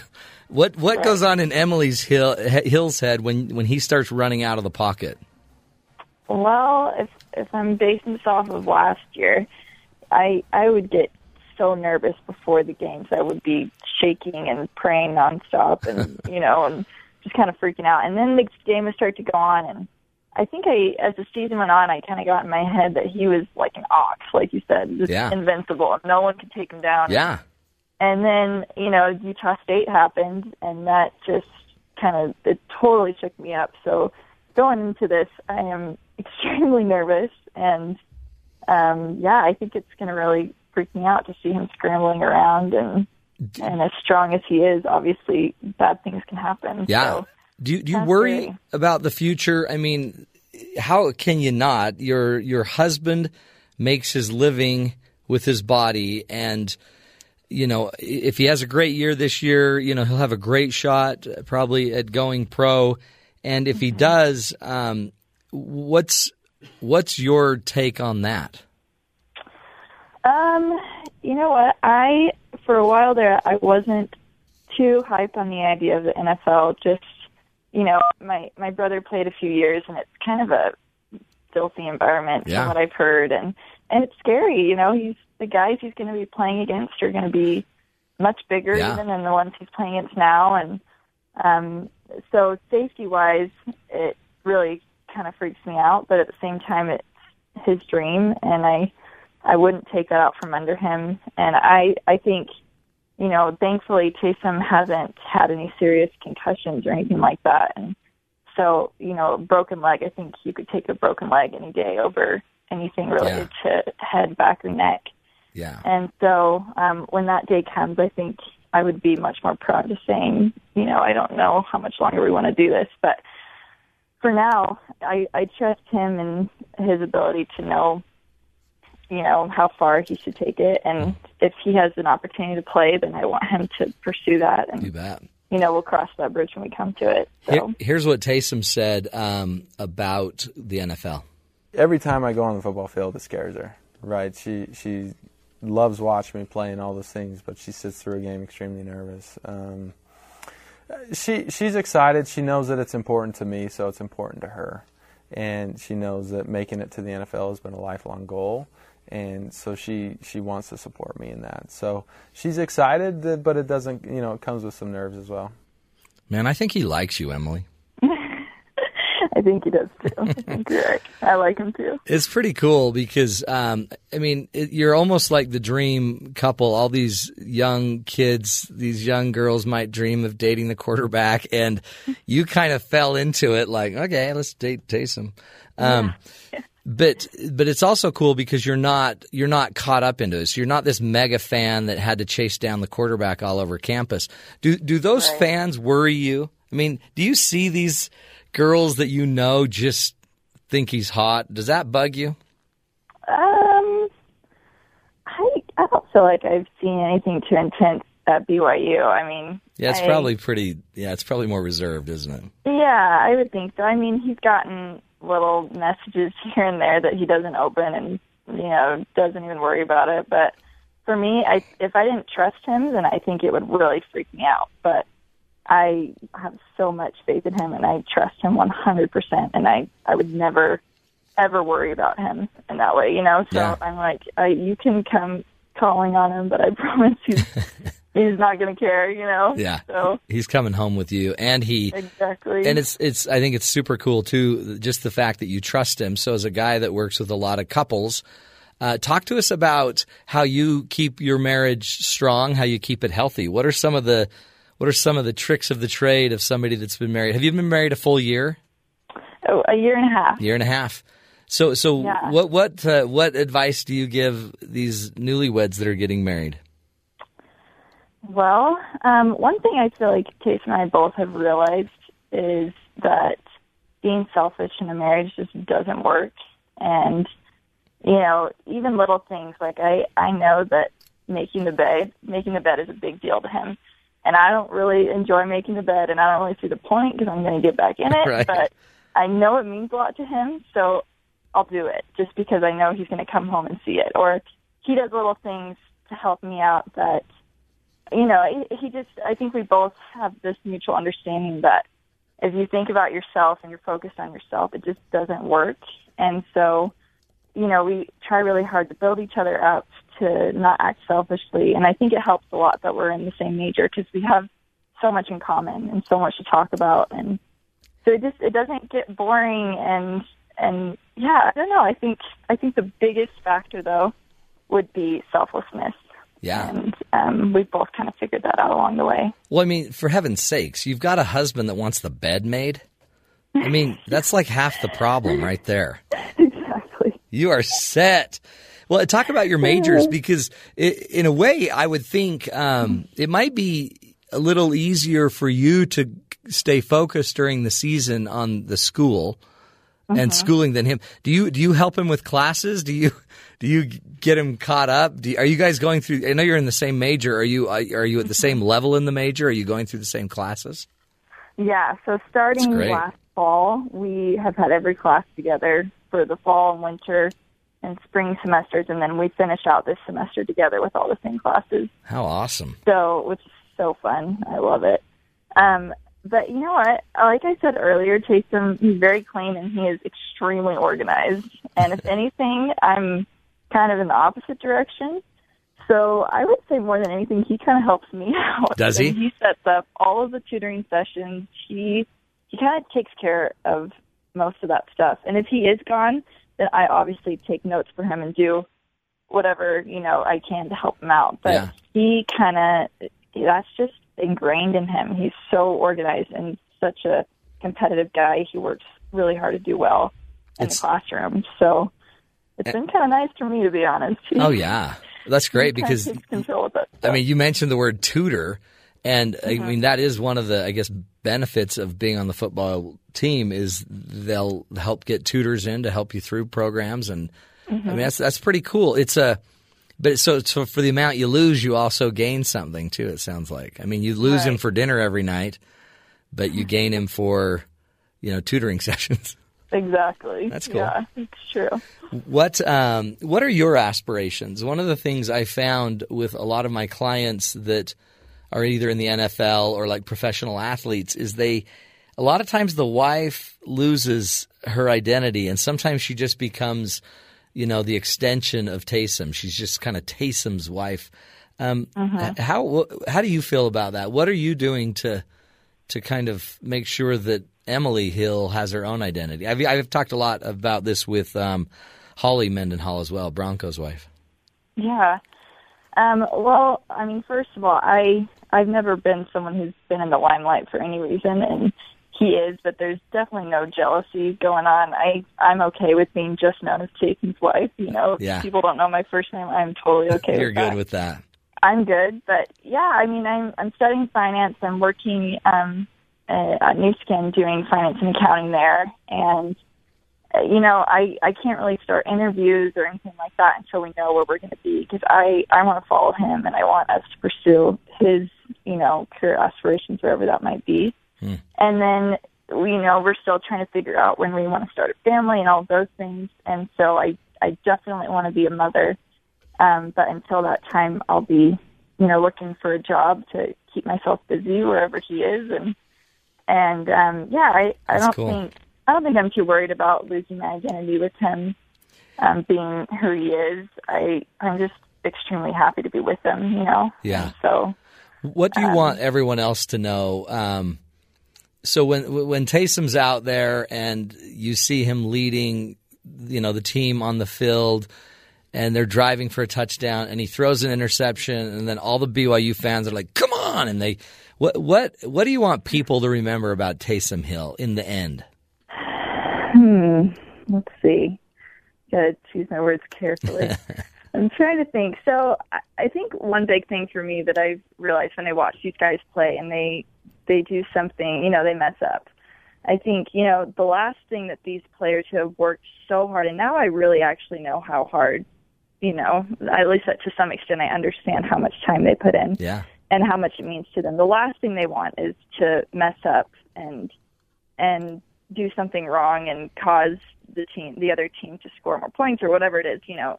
That's the last thing they want. And so when they do mess up, I feel like the last thing they need is to be booed and um torn down. And so, you know, I, at least for me, whenever Taysom messes up, I hope that people remember like they're still human. They still uh, they're not perfect and they work so extremely hard um and just to remember that you know be supportive um and and give them a break every now and then when things don't go as well as you hope and because I know they I mean they put everything into this they put their whole lives on hold for Oh, football yeah. it's a year round sport and Yeah. and they work so so hard so Well, and it's what I think is the coolest thing is it sounds like he's he's balanced. He's he's actually maybe more balanced than some of these fans that are out of control when he throws an interception. I mean, he gets it. He'll be back on the field and he'll he'll get it next time.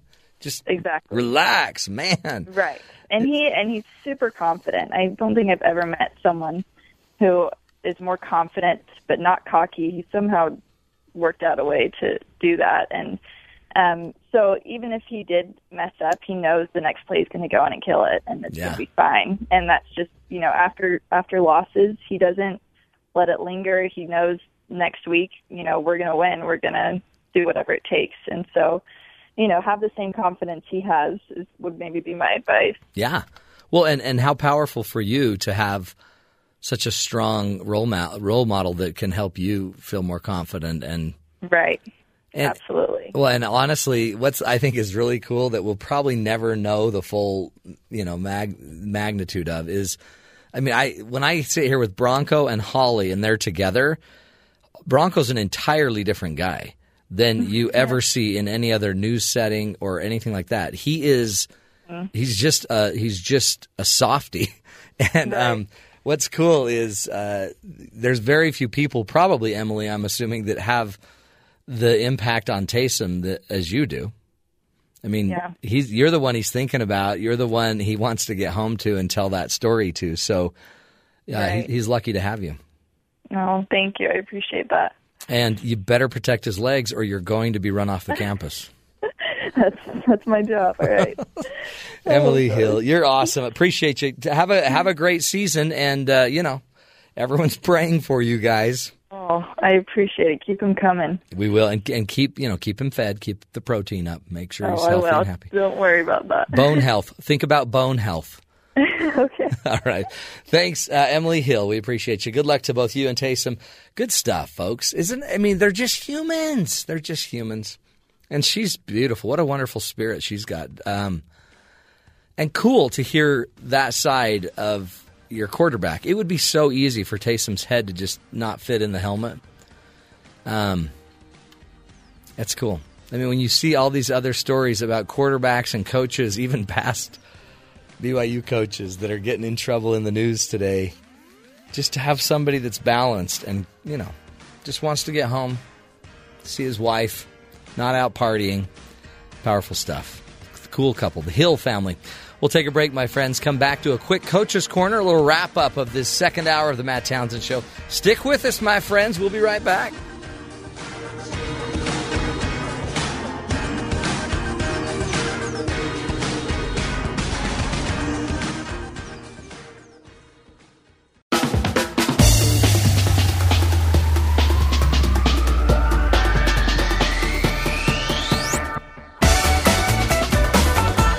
Welcome back, friends, to the Matt Townsend Show.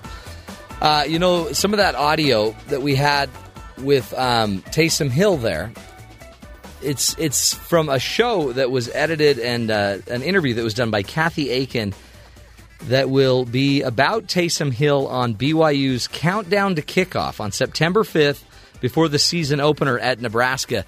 So make sure you tune in, and you can also probably find it um, uh, at BYUTV.org. Again, Countdown to Kickoff. We'll have the full interview, Kathy Aiken's full interview of Taysom and uh, his view about the whole football season. Great stuff.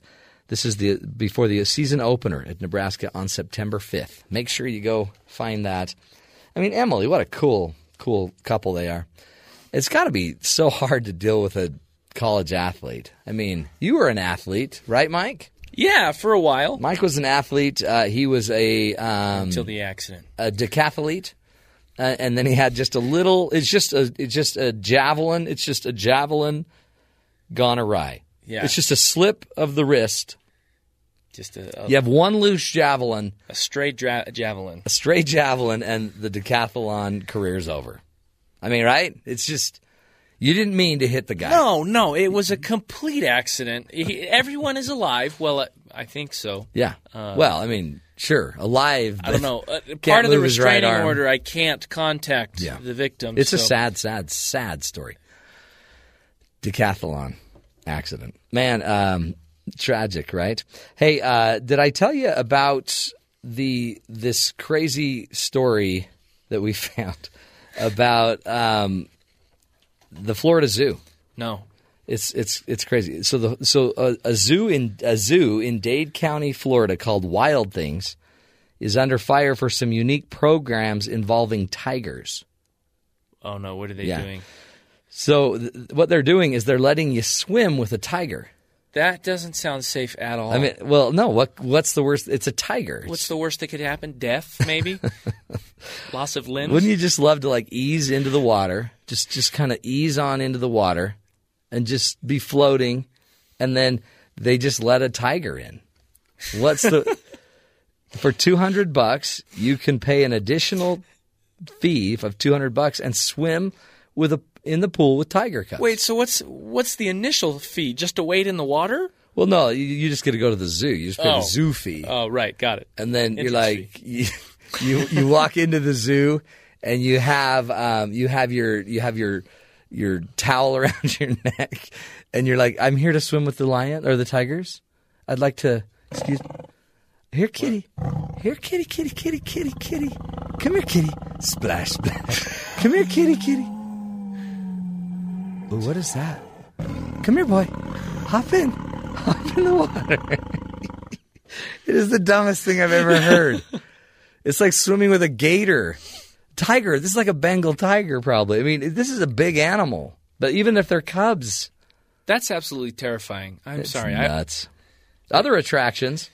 Uh, people pose in pictures with the cubs and putting paint on their paws for paw prints. What is happening to us? Apparently, the USDA and PETA are both uh, not liking this idea, and there's threats now of fines and criminal prosecution. I was going to say that kitty, sounds kitty, kitty, kitty, kitty. wrong on a few different levels. What What did you do today, Jimmy? I went swimming with a tiger. Where's your arm? Where's your arm? Tim? The tiger took my arm. Unbelievable. Anyway, if you're going to Florida, I'd look it up. That, by the way, that is a memory maker.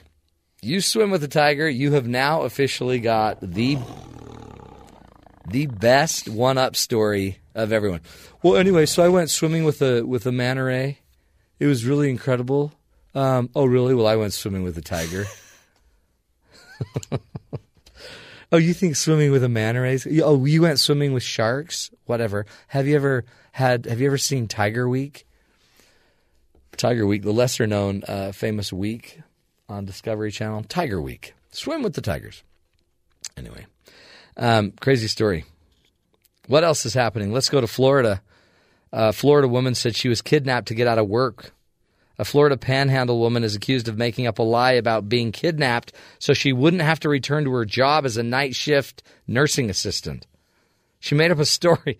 I can't come in today. I've been kidnapped. That's a little extreme. Unbelievable. What's going on with Florida? Come on, Florida, represent.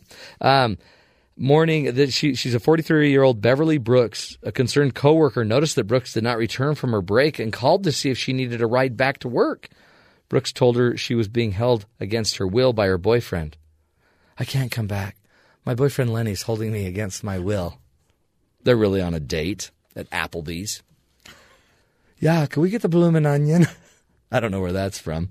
Uh, she was arrested. Well, yeah. It's not known if she's hired a lawyer or not. Again.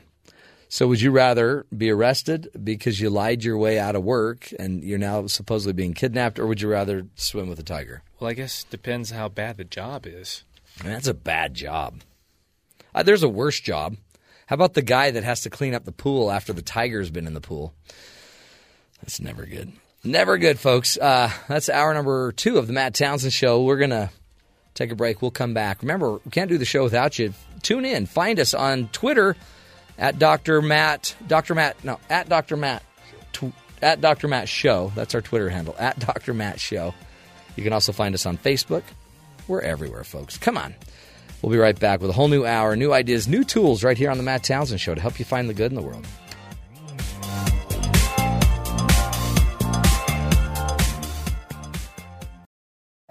This is the Matt Townsend Show. Your guide on the side Follow Dr. Matt on Twitter. at Dr. Matt Show. Call the show at 1 855 Chat BYU. This is the Matt Townsend Show. Dr. Matt Townsend. Now. On BYU Radio. BYU Radio. Good morning, everybody. Welcome to the Matt Townsend Show. Dr. Matt here, your coach, your guide on this side. Top of the morning to you. And happy Dog Day.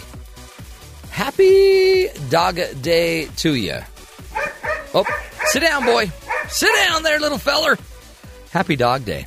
Are we in the dog days of summer or is that past? Uh, I'm not exactly sure when the dog days are. Well, today is Dog Day, so I'm sure we're still in the dog days, and it's it is summer. So there you go. Man, Mix the it two was together, hot and there you yesterday. go. Oh, it was hot. Is it inappropriate when I'm walking on campus to remove my shirt and just walk around bare chested? At BYU, yes, that is Okay. yeah not appropriate. Well, that's why I was getting those looks. And the police were running that's why after you. security's like, sir, can you put your shirt back on? You're creating a disturbance. Lilith, nobody said anything. I know. There, it's still disturbing. Get your shirt on.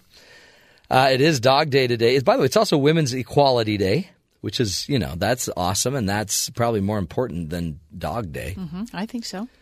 Um, and uh, apparently, it's also Cinnamon Bear covered in chocolate day. Yes, that's why I brought them. Uh, I just made it up, but it sounded good. It's a great day. It's one of my favorite days. I feel like I'm. Did you get any, Mike? Mike Okay, says good. he's trying He to. had He doesn't want any. He's cutting back. I a didn't know bit? there was cinnamon inside. It was kind of a spicy surprise. He's allergic to cinnamon. Yeah. Oh, that's why he That's has why my that big face red is rash. swollen. Mhm. Okay. That's why I had to intubate. Oh. That was weird. oh boy. Did you hear this story about this kid? Holy cow. Somewhere out there, sad, sad day, in Taiwan, a bunch of uh, boys, they were at a museum. Here's the actual sound from it. The boy was at the museum. He had a little beverage in his hand. They're all just saying, hey, look at this art, look at this art, look at this art. And then the 12 year old boy was taking the guided tour, and he kind of fell, and he slipped, and he fell, and he put his hand right through a painting. I saw that. That's what it sounded like. I felt so bad for the Can boy. you believe that? The now, what if that was your son? What would you have done? I'd say, I don't know this boy. Who is Dad, that kid? Dad, I'm your I'm your son. I'm like, who? I've never met you in my life. One point five million dollar painting. What was that sound again, Mike? That's a that's what it sounds like to rip a painting. But I understand they were able to fix it right away. No, they weren't. Yes, they were. Did they say that? I saw that on the news. What news did they like iron a patch on the back? I don't know. Whatever. I don't think they. I don't think he tore it. Whatever he did was able to be repaired. Oh, that's great for Yeah. him. That's just what they're saying to make him feel better. I don't know. It's Maybe so. it sounds like he tore it. no, that was it. That's the sound from. That, was, the a big exact tear. sound. That was- that- Or was that maybe when he Oh. fell? That's the sound it, my pants made um, when I bend over to pick up my keys. I'm kind of thinking for something that ex- more expensive, they should have had a bigger barrier, Yeah, maybe a glass barrier or something. it's 1.5 million Yeah. dollars. Yeah, you know, lock hey, it up. buy a velvet rope, anything. Man, it's a. It was um, Paolo Porpora's flowers, an oil canvas, said to be about 350 years old. oh boy. give or take a, century. Isn't that amazing? That's my boy. Timmy, get your hand out of the painting. That's what my mom would say. If I've told you once, I've told you a dozen times. Don't stick your hand through the painting. Sorry, mom. I would have just gotten out of there. I would have probably run and You know what I mean? pointed to the boy Yeah. in front of me. He did it. Who ripped the painting? I have no idea. What? There's a, a security camera. oh, whoops. Oh, that's if you watch the video, he wasn't even looking at the painting. He's got a soda in his Yeah. hand, and he just kind of trips and falls Yeah. over Yeah. into it. He just kind of leaned on it. It's just a lean and then a tear. Just a, your hand going A right lean through. and a tear. Lean tear. That's by the way, it's the worst tear you can have. Uh, it It's is. lean and tear. Hey, uh, any other headlines going on, Kathy? Yes, we have tragic news this morning. Police searching for a gunman who shot and killed a Virginia TV reporter and cameraman who were doing a live interview outside this morning. 24 year old reporter Allison Parker and 27 year old cameraman Adam Ward were killed, and the woman that was interviewed, Vicki Gardner, was shot in the back and is in surgery. The camera reportedly captured an image of the shooter. Here's WDBJ station manager Jeff Marks. Uh, we do not know the motive. We do not know who the suspect or who the killer is. I cannot tell you how much they were loved, Allison and Adam, by the WDBJ 7 team. Our hearts are broken, and our sympathies go to the entire staff here, but also uh, the parents and family of Adam Ward and Allison Parker, who were just out doing their job today. Police reportedly have the suspect's license plate number and are chasing him on I 81. Local schools remain on lockdown. After six straight days of losses, U.S. stocks opened strong this morning. The Dow Jones Industrial Average surged minutes after the opening bell 410 points, up 2.7%. Meanwhile, China stocks again closed lower today, 1.3%, weighing down global markets. Donald Trump continues to stir up controversy. Last night at a press conference in Iowa, Trump had Jorge Ramos, a reporter with Univision, removed after he tried asking Trump a question on immigration. Ramos was later allowed back in and asked about a wall Trump said will be built to hold back illegal immigrants. How are you going to build a 1,900 mile wall? Very easy. I'm a builder. That's easy. I build buildings in a 94. Can I tell you what's more complicated? What's more complicated is building a building that's 95 stories tall. Trump told the Today Show the reporter was totally out of line. Prosecutors have formally charged the Moroccan man who allegedly boarded a French bound train with an AK 47 and other weapons. Prosecutors say they have evidence the suspect watched a jihadi video on his cell phone before the attack. Meanwhile, Alexander Skarlatos, one of three Americans who helped thwart the attack, will be awarded the Soldier's Medal. That's the U.S. Army's highest award for acts of heroism. Skarlatos is an Oregon National Guardsman.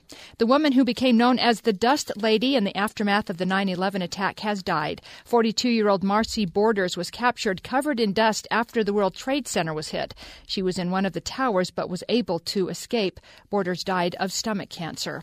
A man suffered severe burns when he jumped into a hot spring to save his two dogs. The dogs were scalded to death in the Panther Creek Hot Springs, about 50 miles northwest of Salmon, Idaho. A firefighting crew just happened to be in the area and came to the man's aid and arranged for a life flight helicopter to fly him to the hospital. Hold the special sauce, everyone. McDonald's has declined Burger King's offer to collaborate on a McWhopper. What? With proceeds going to charity that promotes peace. Burger King was hoping its top rival would come together for one day to mix the Big Mac and Whopper to raise money. McDonald's CEO Steve Easterbrook said he loved Burger King's intentions, but thinks the two brands could do something bigger to make a difference. And if your nose has noticed the smell of urine in San Francisco, ever had that nice yeah. smell? Yeah, you're not alone. I have. Public urination has become so bad in San Francisco that the city has painted nine walls with a clear repellent that goes on like paint. But when Mm. urine hits it, it sprays back onto the person's shoes and trousers. How bad is the issue? Well, a light pole corroded by urine recently and fell on a car. The city apparently already has solar powered rolling rolling toilets in one neighborhood with attending attendants encouraging people to use them. So people, here you go. Don't go over there. Here's the rolling toilet. It seems like a strange solution um, because it's got, so the urine will bounce off the wall back, Back onto, onto the the, offender. Uh-huh. And then that would say, I'm not going to pee in the city anymore. Right. Wouldn't I'll just it go somewhere else. Uh, won't they just go to the next corner? Probably, yes. so eventually they'll be spraying all kinds of walls and oh, light poles heavens. and There's a better solution. Just just put a like a hot live electrical wire on that their wall. get shocked. That that would be good. That dude won't be coming back for a long time. Holy cow! Isn't that interesting? of all the problems you could It is have, though. Seriously, I think when you go to San Francisco, unfortunately, that's beautiful a bad smell, and you smell it. Well, and the sad thing about San Francisco is it's on a hill, so all things run downstream to the great ocean. oh boy! I love the city. I know, I do too. Great city. that's an issue. Great city. Great chocolate. Mmm. Hey, we're going to take a break, folks. Uh, when we come back, we're going to be talking with Jon Shane, and what we're going to be getting into is a really interesting article that was um, written about the cost of stress in the police force and on the police force. Are cops spending their time fighting crime or fighting their administration? There's some weird pressure going on, and you see it more and more. All these stories coming out. So now the cops don't know who's watching out for the cops. We'll be talking with Jon Shane when we come back. Stick with us, folks. This is the Matt Townsend Show.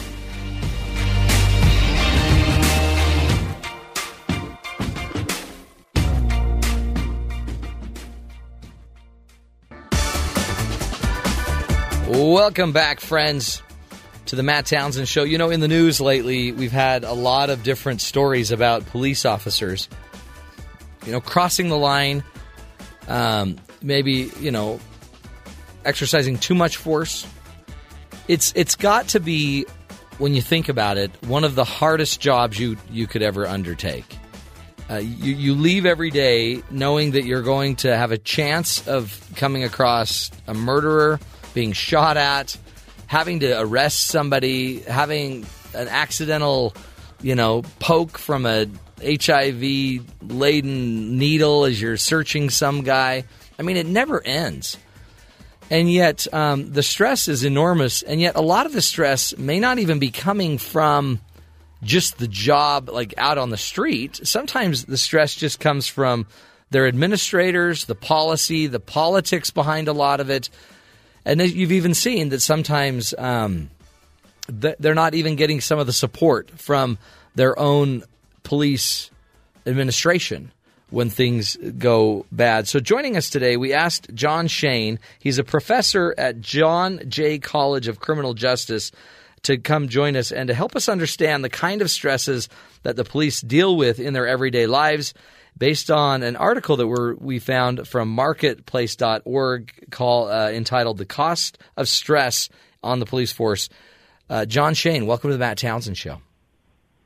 Hi, thanks for having me. It's great to be here. Great to have you here. And I mean, honestly, it's it's kind of a thankless job, isn't it? I mean, in the end, they're out there risking their lives every day, and even if you love them, you don't like them to pull you over. Well, yeah, you do have a point there. I, I, I mean, I'll, I'll I'll stop short of saying it's it's thankless. There are there are certainly a lot of thankless moments Yeah. that the pub that the public certainly doesn't understand, but there are there's a lot of you know good that uh, you know the police contribute to society in bet. terms of you know, recreational opportunities, economic opportunities. Uh, you cannot have a viable community with employment, recreation, good schools, without having a very strong uh, police force. And you know, yes, uh, no, nobody likes when the lights are, are turned on behind them while they're traveling down the road uh, above the speed limit. You know, but there there are good reasons for that, and and you know, discretion certainly plays a lot into how police officers interact with members of the community. But yes, you are right. Uh, the stresses of the day-to-day operations of policing, uh, I think the research bears uh, bears us out, are are much more detrimental than the operational aspects of policing. Oh yeah. In fact, th- this article that we were citing, the cost of stress in the police force. I guess uh, there's a there's an organization called Cop to Cop, which is a 24-hour hotline that fields up to 850 calls every month for stressed out police officers. And the, the, the leader of that, Cherie Casta, Castellano, said um, that she she's found that it's one thing's the trauma, right, of just having being a cop and exposure to murder, car accidents, and hurt kids. But she said what may be even a bigger issue is simply what happens after the car chase is over. The you know the leave, the administrative leave, and having to deal with administration. Do you see that, Jon, in your research with police officers that there's a lot of tension just between the, the administration of the police officers and the cops? The the answer is 100% yes. Mm. Uh, I know Cherie very well.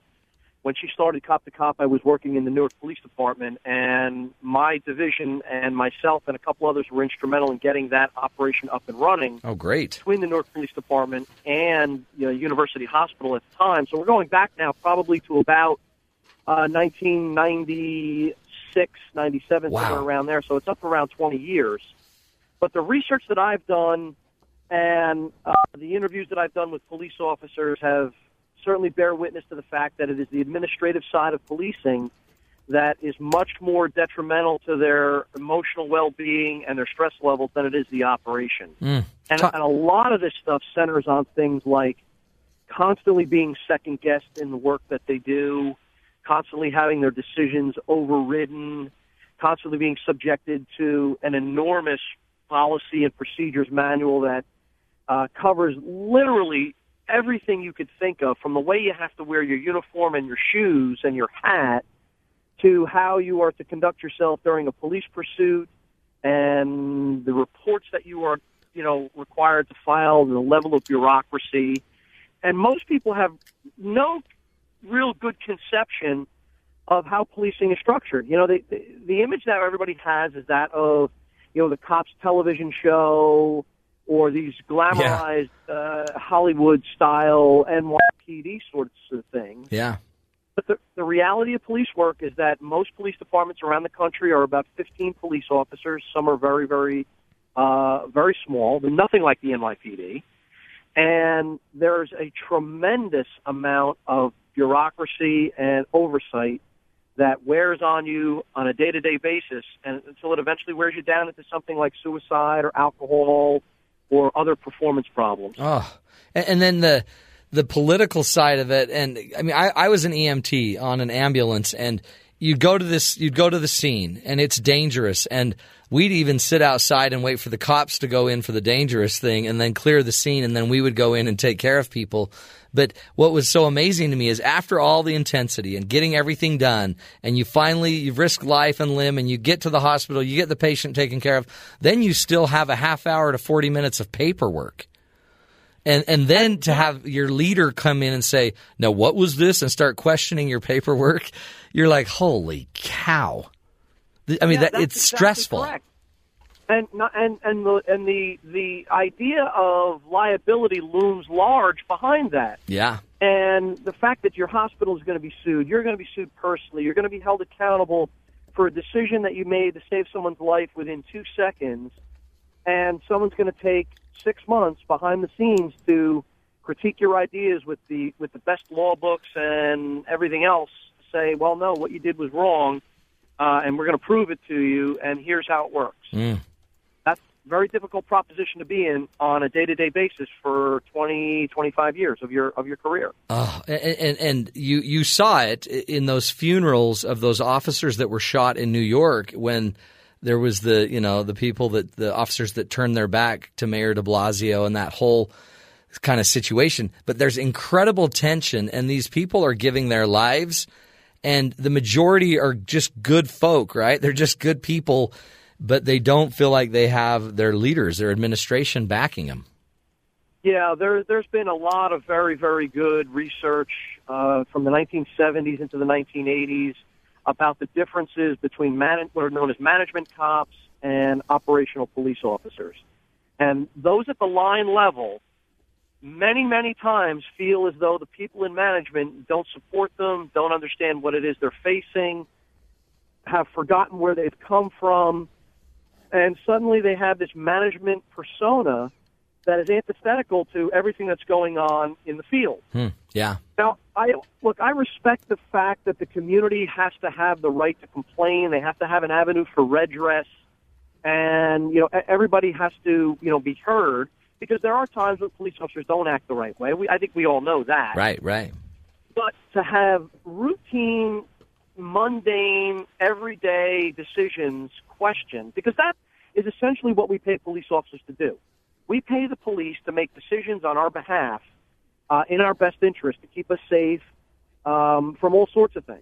And at every single turn, there always seems to be someone who says, well, you know, the police could have done this, that, and the other thing. And because they didn't, we're going to hold them accountable. We're going to prefer departmental charges against them.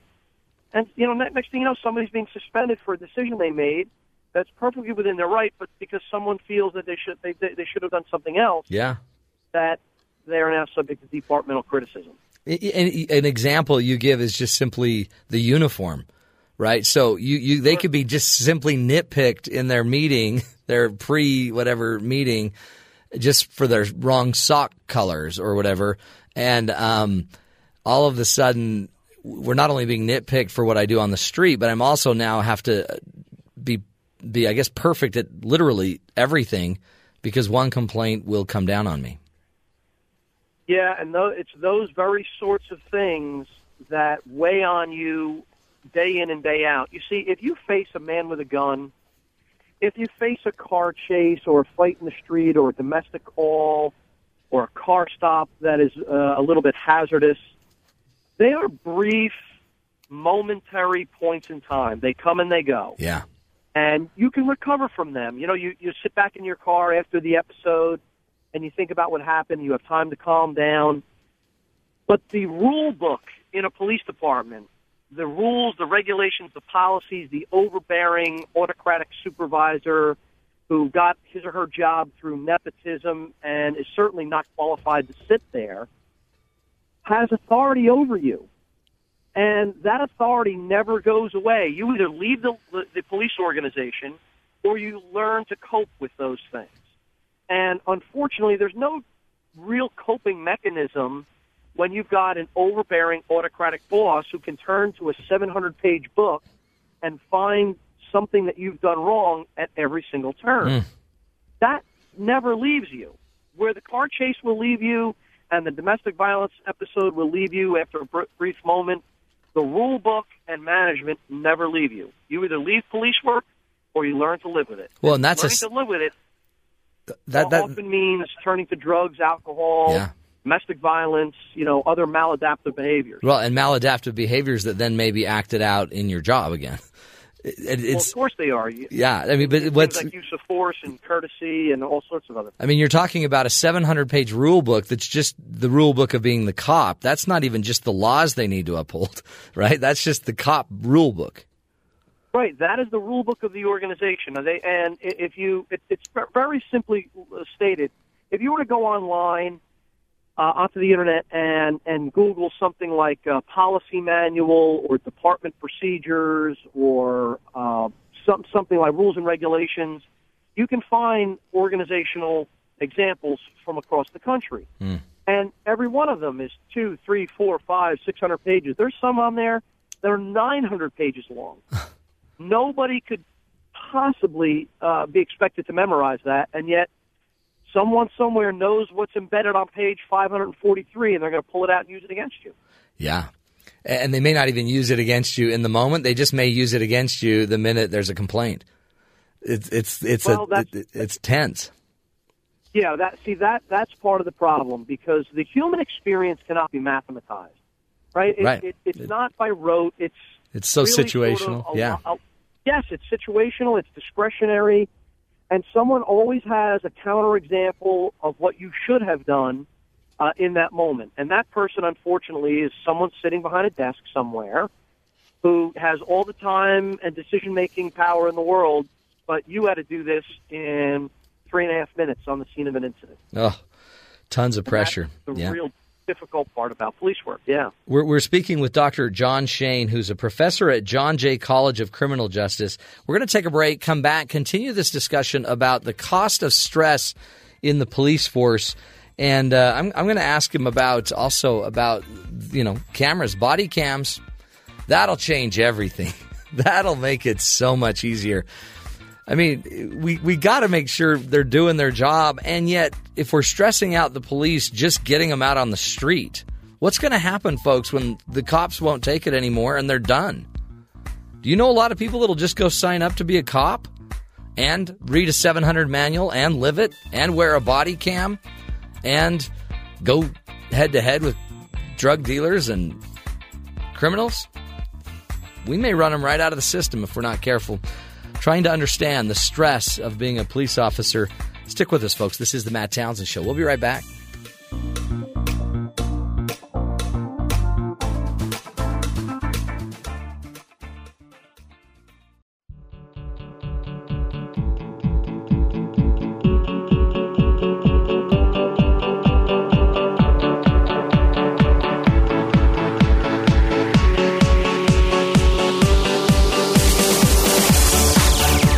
Welcome back, friends, to the Matt Townsend Show. Hey, today we're talking about the cost of stress in the police force, which was an article on marketplace.org. And uh, joining us online is Dr. J- uh, Jon Shane.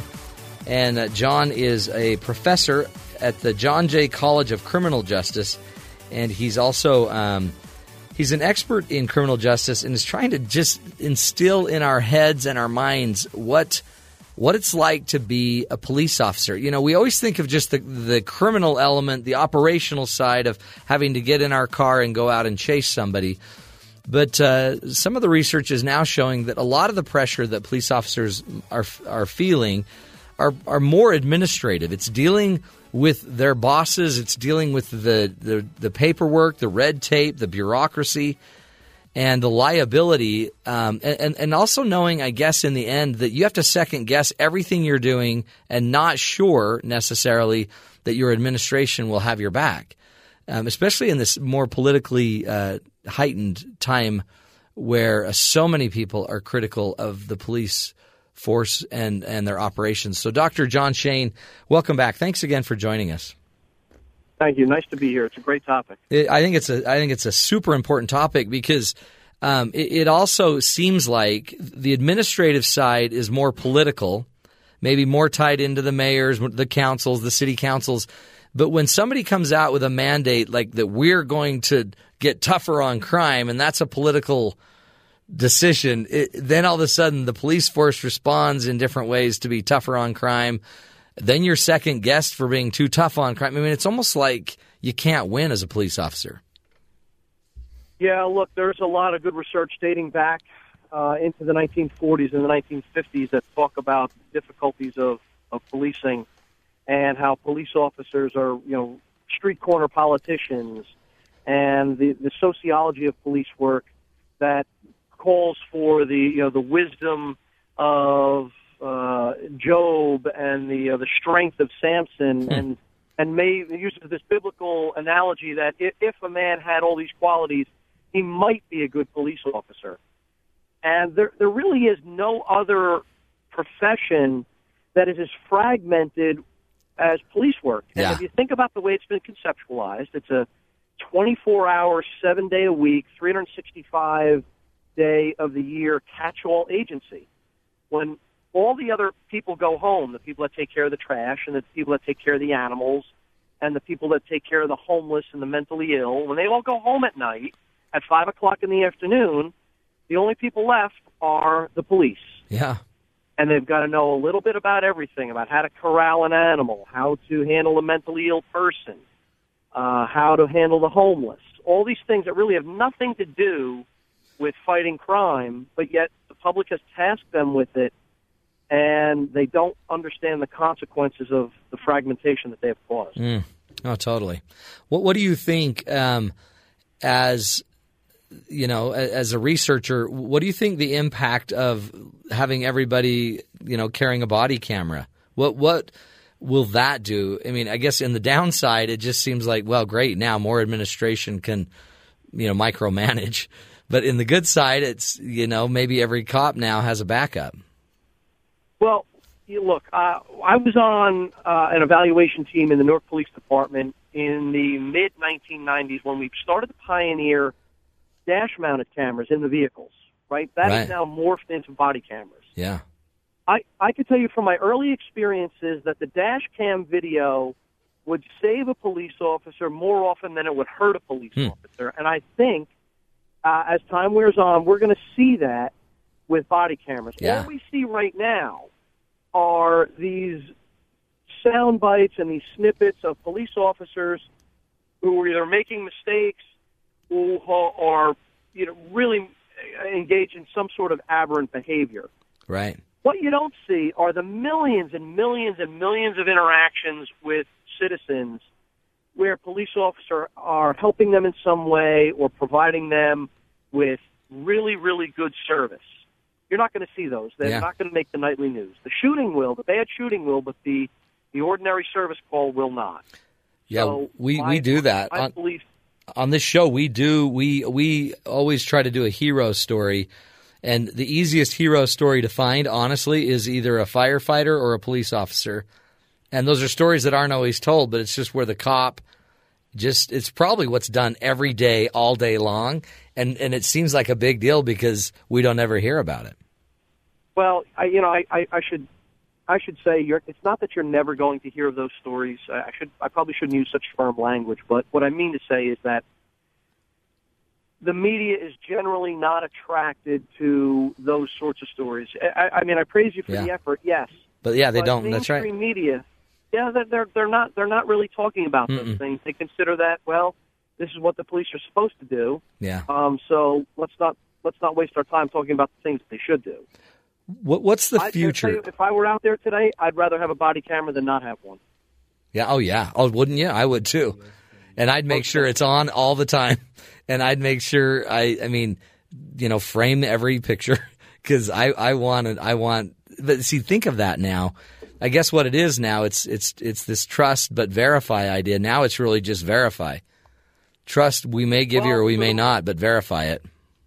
That's a very good way to put it. Yes, and everything is right away. Let's go back to the body cam. Let's go back to the Mhm. dash cam, and let's verify whether or not what was said was true. And you know those sorts of things have caught citizens in lies about the police officer. Yeah. Uh, but at the same time, it has it has ensnared a few cops that have done uh, the wrong thing, you know, purposely or just you know made made mistakes. which is good, right? And and we, we want to stop th- that that percent from making such serious mistakes. And also, we don't want to stress out our cops. We've got about a minute left. What would you say, Jon, about what's what could we just do? What should we be like looking for or pushing for from our political leaders, maybe that might create a, a healthier, less stressful cop? Well, I think that there's a, there are a number of things. First of all, recruiting. Uh, recruiting a, a better quality police officer and establishing mandatory minimum standards instead of relying on you know discretion in discretion or nepotism that have been Right. so flagrant in policing for years. Uh, the second thing is providing police officers with the best training possible.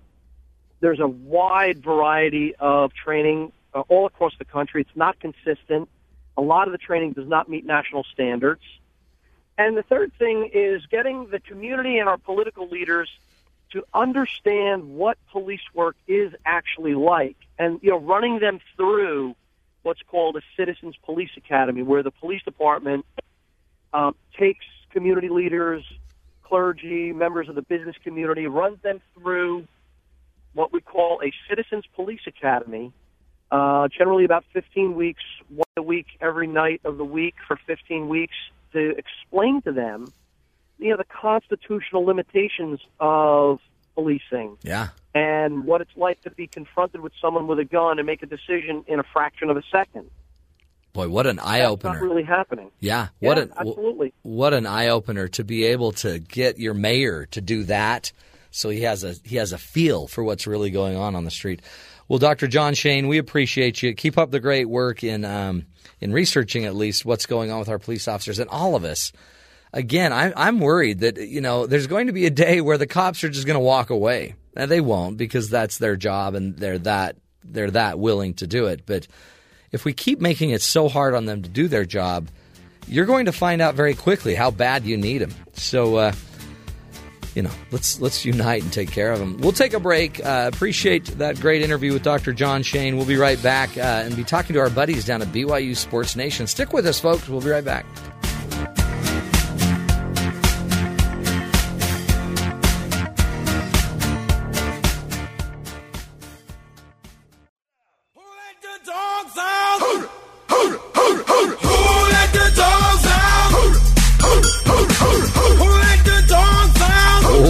Welcome back, everybody. Who let the dogs out? Well, uh, we know who let them out. Jeremy Bryan down there at BYU Sports Nation. Hello, gentlemen. We let him out a long time ago, and it's become this huge deal. Like everyone cares or cared. Yeah, you let out some dogs and everyone freaks out on you. I know it's weird. Hey, guess what today is? I don't have any It's idea. the end of uh, fall camp. Nope. Nope. That's right. That's Nope. what it actually Nope. is. What It's- else is it? It's Dog Day. It's Dog Day. Today's Dog Day, the day we celebrate the dog. All right. That's cool. Dog day. Isn't that should cool? go do something with my dog. Hey, You you, have a dog? should. You Yeah, have a- got bro- a, I got a I got a boxer. Oh, cute. She'll be one in December. Oh, wow. little puppy. Isn't that Well, she's cute? kinda big now. I can just see you just kissing each other. Yeah, she loves me. She likes guys a Of lot course. more than than girls. She's a womanizing dog, or what's that? A man? Uh, it, yeah, that sounds weird. hey, um, you know what? I don't want to brag, but President Clinton had a dog that was a chocolate lab, and she licked me. Hmm. Did you never wash that? I have yet to wash that hand. I've got bacteria that's like 20 years old on my hand right now. No, uh, true fact, but I don't want to brag about it. Hey, guess who's on my show today, guys? I've Who's got the, on your show? I've oh, got oh, the ins- Emily uh, Hill. How did you know that? The internet. The interweb. Mhm. Um, Google. Well, we've got some inside scoop that you What'd guys she say? Well, Taysom's Taysom's going to last the whole year. Oh. She says his leg is really strong. She You says it's like possibly predict that. She says it's four times stronger than her leg. I hope so. I, yeah, me too. No, Aside she's- from the, uh, she's rehab wonderful. and everything. You know, when you get hurt and you and you have to rehab somebody, it's- it's usually usually come back stronger. Yeah. Oh, he's stronger. Yeah, and she's she's cool. So she's the sister of one of our Yeah. analysts, David Nixon. David So Nixon. We know David, so we know she's fantastic. And I asked I asked about like the family reunion. Does David Nixon ever just go tackle Taysom? And she's like, no. They don't wrestle. No. I mean, wouldn't that be cool to see? Because he's a linebacker. He was a linebacker, right? Yeah, no have- one wants that, Matt. No one wants Taysom Hill tackled the entire year. No, but wouldn't that be cool? Just like Taysom's just getting his dinner and he's at the table getting food, and David Nixon out of nowhere just comes and tackles him. that would be seriously cool video. That would and, make and the then he has family a broken reunion. collarbone, and everyone's angry. Yeah, and he's pulling And like for some reason, we don't bring David back. if that happened, be like, he's sorry, pulling David. three bean salad out of his hair. How cool would that be? I mean, I'm just you know I'm Jell-O a visual with guy. shredded carrots in his shirt and stuff. Ew, carrots. I know it's weird. See, that's what we bring you from this show. See, you guys always do the sports side, yeah, yeah, yeah. But you know what? We brought the sensitive Emily Hill side. Aw. No, that that is cool that you have uh, Holly Mendenhall Yeah, on. I'm telling you. Emily. We're gonna Hill. What we're getting is we're actually getting what we call the shadow sports department.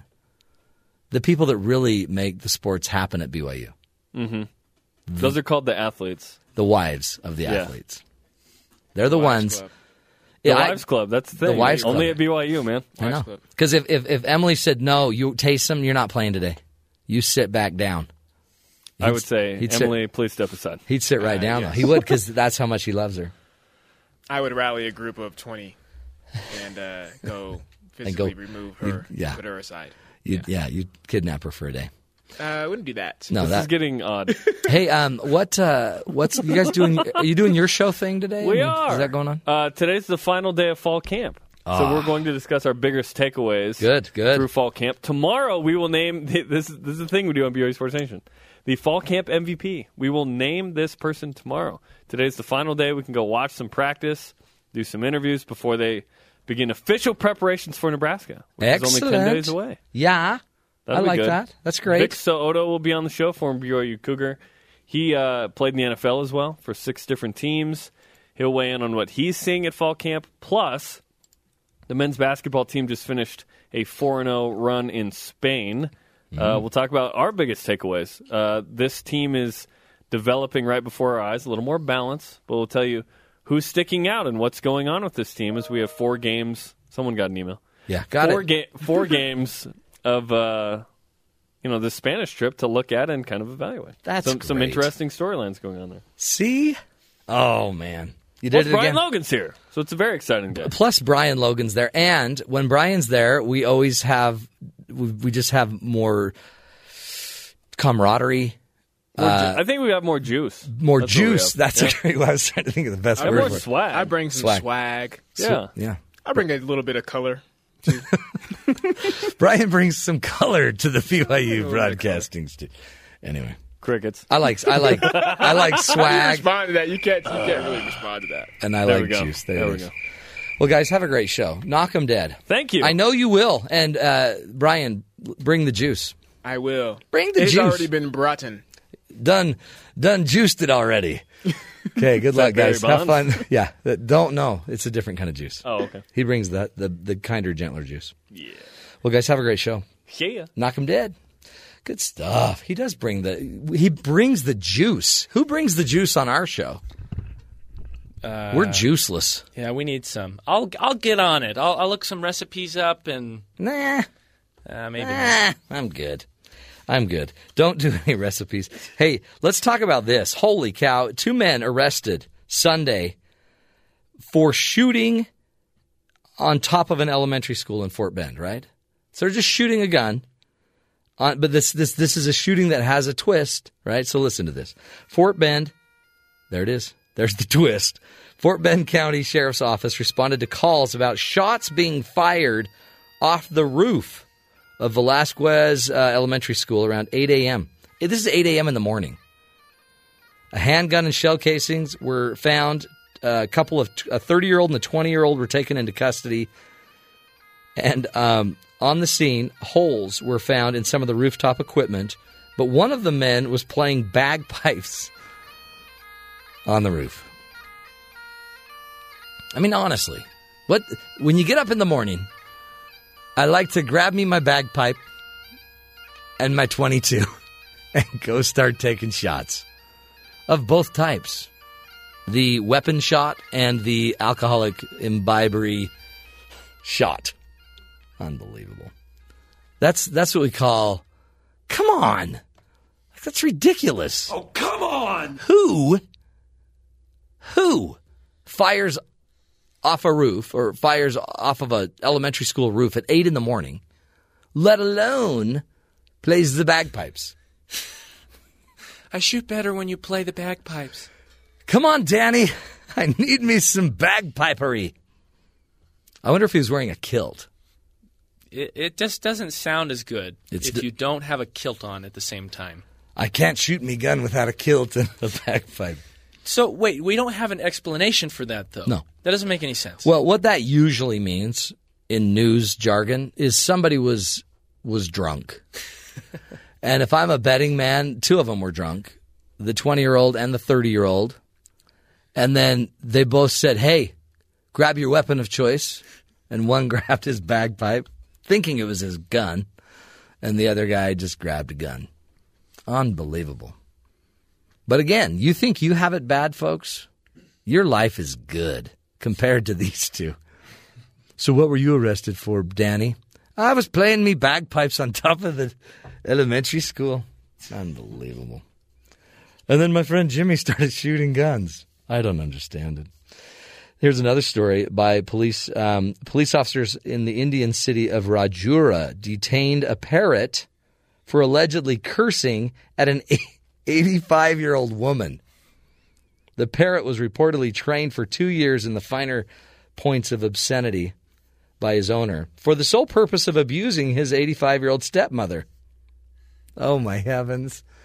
He trained up his parrot to be able to swear and use obscenities about his stepmother. Poor stepmothers. What did they ever do to you? Come on, teach. Is that the parrot? That's the parrot. We're not going to get an obscenity here, are we? I hope not.